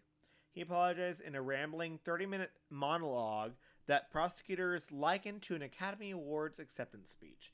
Uh, watching this is also terrifying. Uh, his his statement has been described as an example of an often observed phenomenon among psychopaths: the inability to understand the emotional content of language. He literally sounded like he was ex- he was accepting an award at a speech, a speech award. It, what? Honestly, Donald Trump speeches. There you go. He was. this ex- is not a political podcast, um, but sometimes we- it is. Yes, it's absolutely a political podcast. But um, yes, he was accepting a speech while he was telling these people i murder your family. Uh he was like he was literally thanking the families for basically allowing their family members to be murdered. He was thanking the police for their efforts and all the stuff they had done. Uh he was thanking others for like he was literally accepting a speech for 30 minutes um it's insane to watch. It's unsettling and insane. Um, he was then sentenced to 10 consecutive life sentences with a minimum of 175 years. Uh, Kansas had no death penalty at the time of the murders. Uh, on August 19th, he was moved to El Dorado Correctional Facility just north of Wichita. Uh, talked about innocuous topics such as the weather during the 40 minute drive to El Dorado, uh, but began to cry when the victims' families' statements from the court proceedings came on the radio. He is now in solitary confinement for his protection, uh, with one Mm. hour of exercise per week and showers three times per week, and this will likely continue indefinitely. Uh, at the beginning of 2006, he was allowed access to television and radio to read magazines and other privileges for good behavior. Uh, you know my favorite part about this is that he probably He loves people it. to talk about it for years. He and nobody's loves talking it. about it anymore. Exactly, and the fact that we're on this podcast right now will give him the jimmies. A like, boner. uh, but he would love that. Uh, it- and that's disgusting. It's disgusting. He he he'd love for people to talk about B- BTK for years to come. And the fact that Mhm. we're talking about it 15 years after the fact he's been caught, he would love to hear that. And that's disgusting so fade into the background, old man. Die lonesome. because that's what you deserve. Uh, following Rader's arrest, uh, police in Wichita, Park City, uh, and several other cities looked around into unsolved cases with corro- cooperation of the state police and the FBI. They particularly focus on cases after 1990. After 1994, when the death penalty was reinstated in Kansas, because they were looking for like, okay, kill someone, we'll kill you, because we're allowed to now in 1994. Uh, police in the surrounding states, such as Nebraska, Missouri, Colorado, and Oklahoma, and Texas, also investigated cold cases that fit Rader's pattern to some extent. The FBI and local jurisdictions at Rader's former deputy stations checked into unsolved cases in, during Rader's time in in the service. After exhaustive investigations, none of these agencies discovered any further murders attributable to Rader, confirming any suspicions that Rader would have taken credit for any additional murders that he had committed. So basically, they were like, mm, he admitted to everything that he's done. Like, we didn't find anything else that actually fit him. Uh, the 10 known murders are now believed to be the only murders for which Rader is actually responsible for, uh, although Wichita police are fairly certain that Rader stalked and researched a number of other potential victims, which was confirmed by Rader. Um, this includes one person who was saved when Rader called off his planned attack upon his arrival near the target's home due to the presence of construction and road crews nearby. That was supposed to be his last victim. In 2000, it was 2005. He was he was planning on killing or 2004 2005 just before he got caught. He was Hmm. planning on killing this woman, and that's what I was talking about. Like she was the one, and they contacted her and it's like, "Hey, we just got this guy, and he's about to kill you. Just letting you know." And she was like, "Bitch, what the fuck? Like, what?" And so I and they never identified her. She's never been associated with anything. She's never written a book. She never like, bitch. I'd write a book and I'd get famous. Like, Well, because she's probably just random. She's probably just some woman. But nowadays we have these people who are coming out with the potential Ted Bundy victims that are on Netflix and you know getting their 15 minutes of fame. Like I get my 15 minutes of fame if I was about to be killed by a serial killer. Bitch, take me. Not not like that. Take take me into to media and like let's go from there. Okay.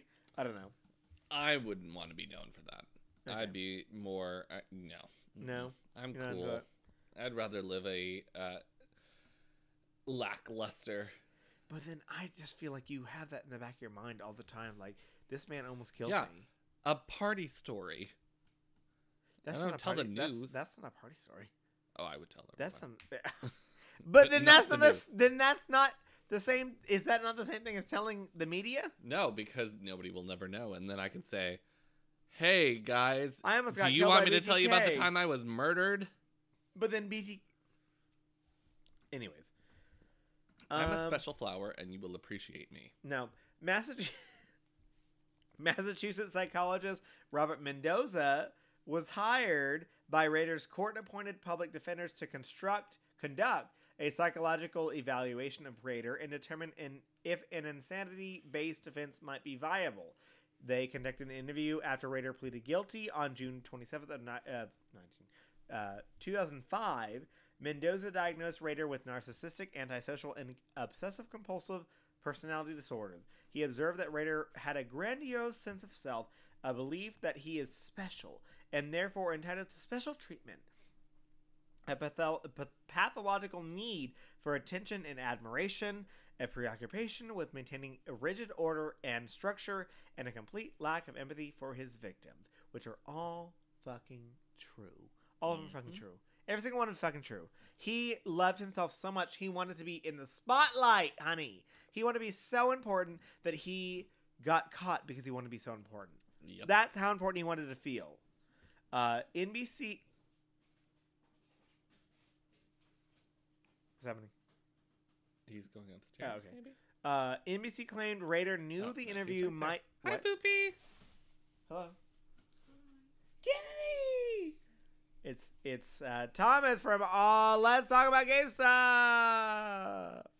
The- Woo woo. I just had to do like a, a Tony woo. Woo. His woo is Woo. I just had to like you know match like an owl outside. No. Yep. Anyway, uh, NBC claimed that Rader knew the interview might be televised, but this was false, according to the Sedgwick County Sheriff's Office. Rader mentioned the interview during his sentencing statements. On October 25th of 2005, the Kansas Attorney General filed a petition to sue Mendoza and uh, Tali Waters, who was a co-owner of the Cambridge Forensic Consultants LLC, for breach of contract, claiming that they intended to benefit financially from the use of information obtained through the involvement of Rader's defense. So basically, they said like you interviewed him knowing that you would make money off of him, knowing that you were recording him. Um, on May 10th of 2007, Mendoza settled the case for U.S. dollars thirty thousand dollars, um, with no mention of wrongdoing. So, all of that shit has led up to a lot of popular things in the media. Okay, uh, so Stephen King has said that his novella "A Good Marriage" uh, and the film based on it were inspired by the BTK killer. Similarly, the uh, novelist Thomas Harris has said the characters of Francis Dolarhyde in his 1981 novel Red Dragon is partially based on the then identified BTK killer. Uh, episode 15 of season 1 of 2006 uh, of Criminal Minds was based on Rader's murders. A character evoking Rader appears throughout the seasons of 1 and 2 of the net- Netflix series Mindhunter. Whenever I googled Mind or BTK documentaries, Mindhunter was the first thing that showed up. And I was like, okay. So then I went to Mindhunter, or Mindhunters on Netflix, and there's nothing about BTK. I was like, okay, try again.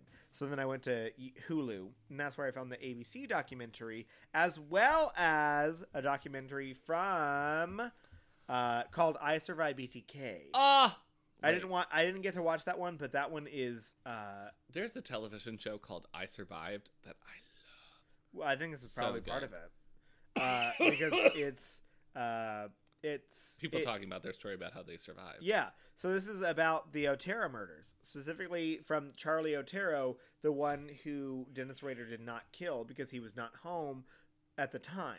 So the Otero murders, there was five people in the house, and only four of them died. One of them was not home at the time.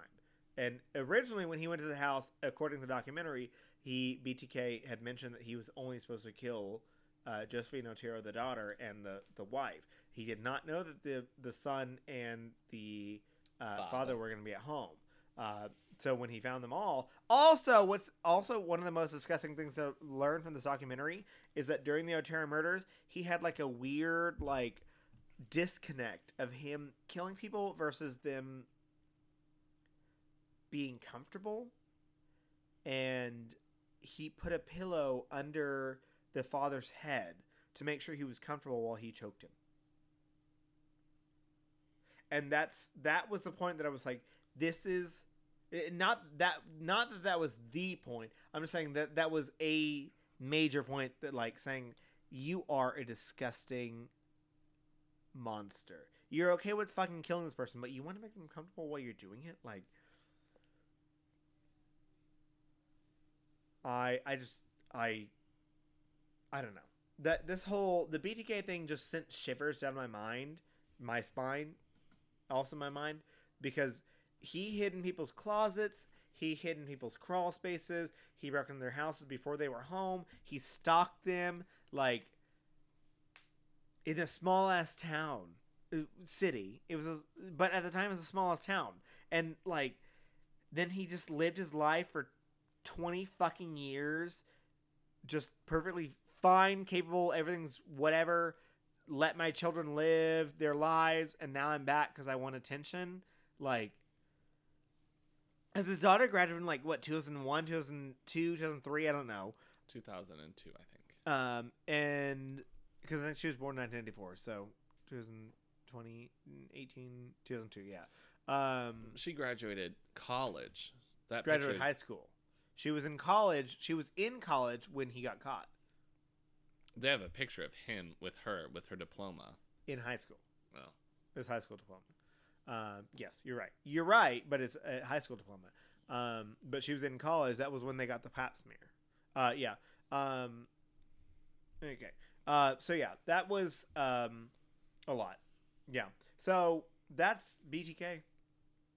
wow. I don't. I don't. I don't have anything else besides saying that he's a shithole. It's a common theme between our our uh, serials. here. Yeah, and the fact that he just he he he looked at other serial killers and said, "Why am I not famous yet?" He looked at Ted Bundy. He looked at Son Son of Sam. He like he looked at these serial killers that were famous in the seventies. Like, okay, I'm doing the same thing. Who? How many people do I have to kill until I'm famous as well? I just I, that was disgusting to me. I just I couldn't. Psychopaths. Yeah. Well, we did it. We have another episode of us talking about some scary ass shit. Yeah. Um. Of course, we're talking about crazy shit. Let's talk about ba- gay stuff. Is talking about the important things. They talk about some crazy shit, but they talk about the good things. yes, things that people want to hear, Mm-hmm. not horrible murders. Um. They're gonna- do. Well, Harvey, Harvey Milk. yeah. They talked about Eileen. Well, they, they talk about too. in reference to gay shit. and John Wayne Gacy. They talked about him too. Yeah. Um. Anyways, you want some history? You want some fun? You want some cackling? Let's talk about gay stuff. Let's talk about gay stuff at let's talk about gay stuff.com. Let's talk about gay stuff on Facebook and Instagram. Talk gay stuff on Twitter, and you can drop them a line at let's talk about gay stuff at gmail.com. But we do, of course, want to mention one of our favorite, favorite friends here, the AIDS Foundation of Houston. AIDS Foundation Houston is hosting their annual World AIDS Day luncheon on December 1st. However, this year things will be a little different. For 2020, World AIDS Day will be a virtual experience. AFH was founded in 1982 and has continued to serve the evolving needs of those living with and affected by HIV and AIDS in the community. AFH's World AIDS Day Luncheon was a finalist for the best fundraising event in the city by Outsmart's 2020 Gayest and Greatest. On December 1st, the event will be hosted by Ernie Manouse from B Design. The show will include celebrity cameo- cameos and interviews, pop ins by AFH staff and board, Mayor Sylvester Turner, Judge Lina Hidalgo, clients and community testimonials, award honorees, drag and musical performances, and so much more.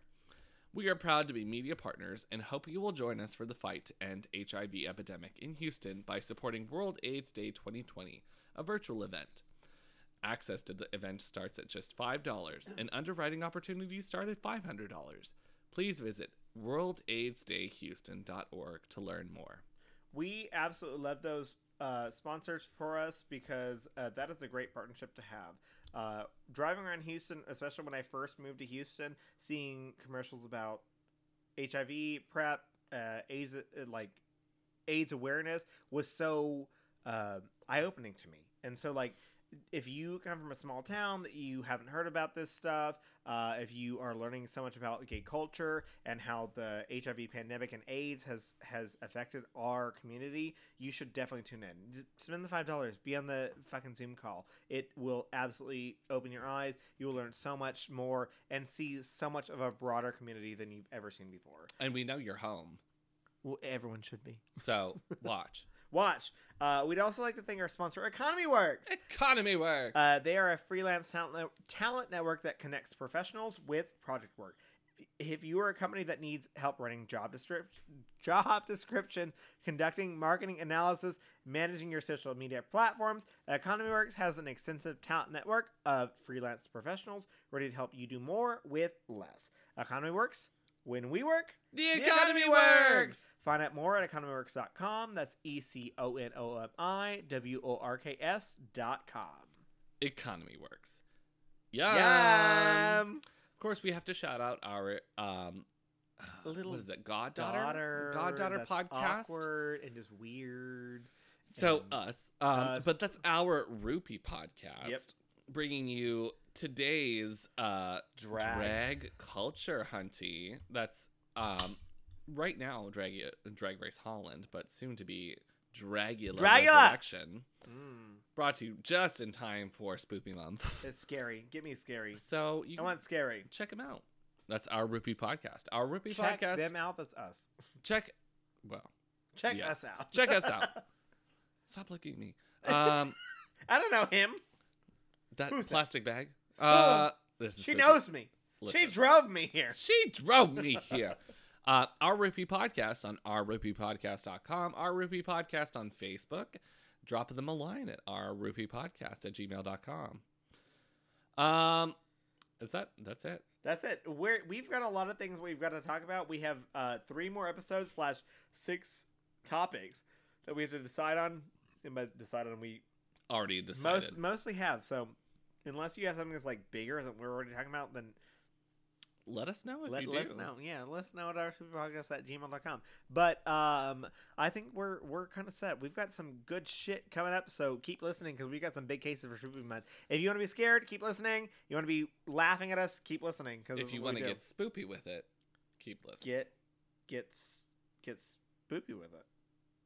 No, I wasn't ready for that. Do, oh, you ready for it? Yeah. Get, Get spoopy, spoopy with with it. it.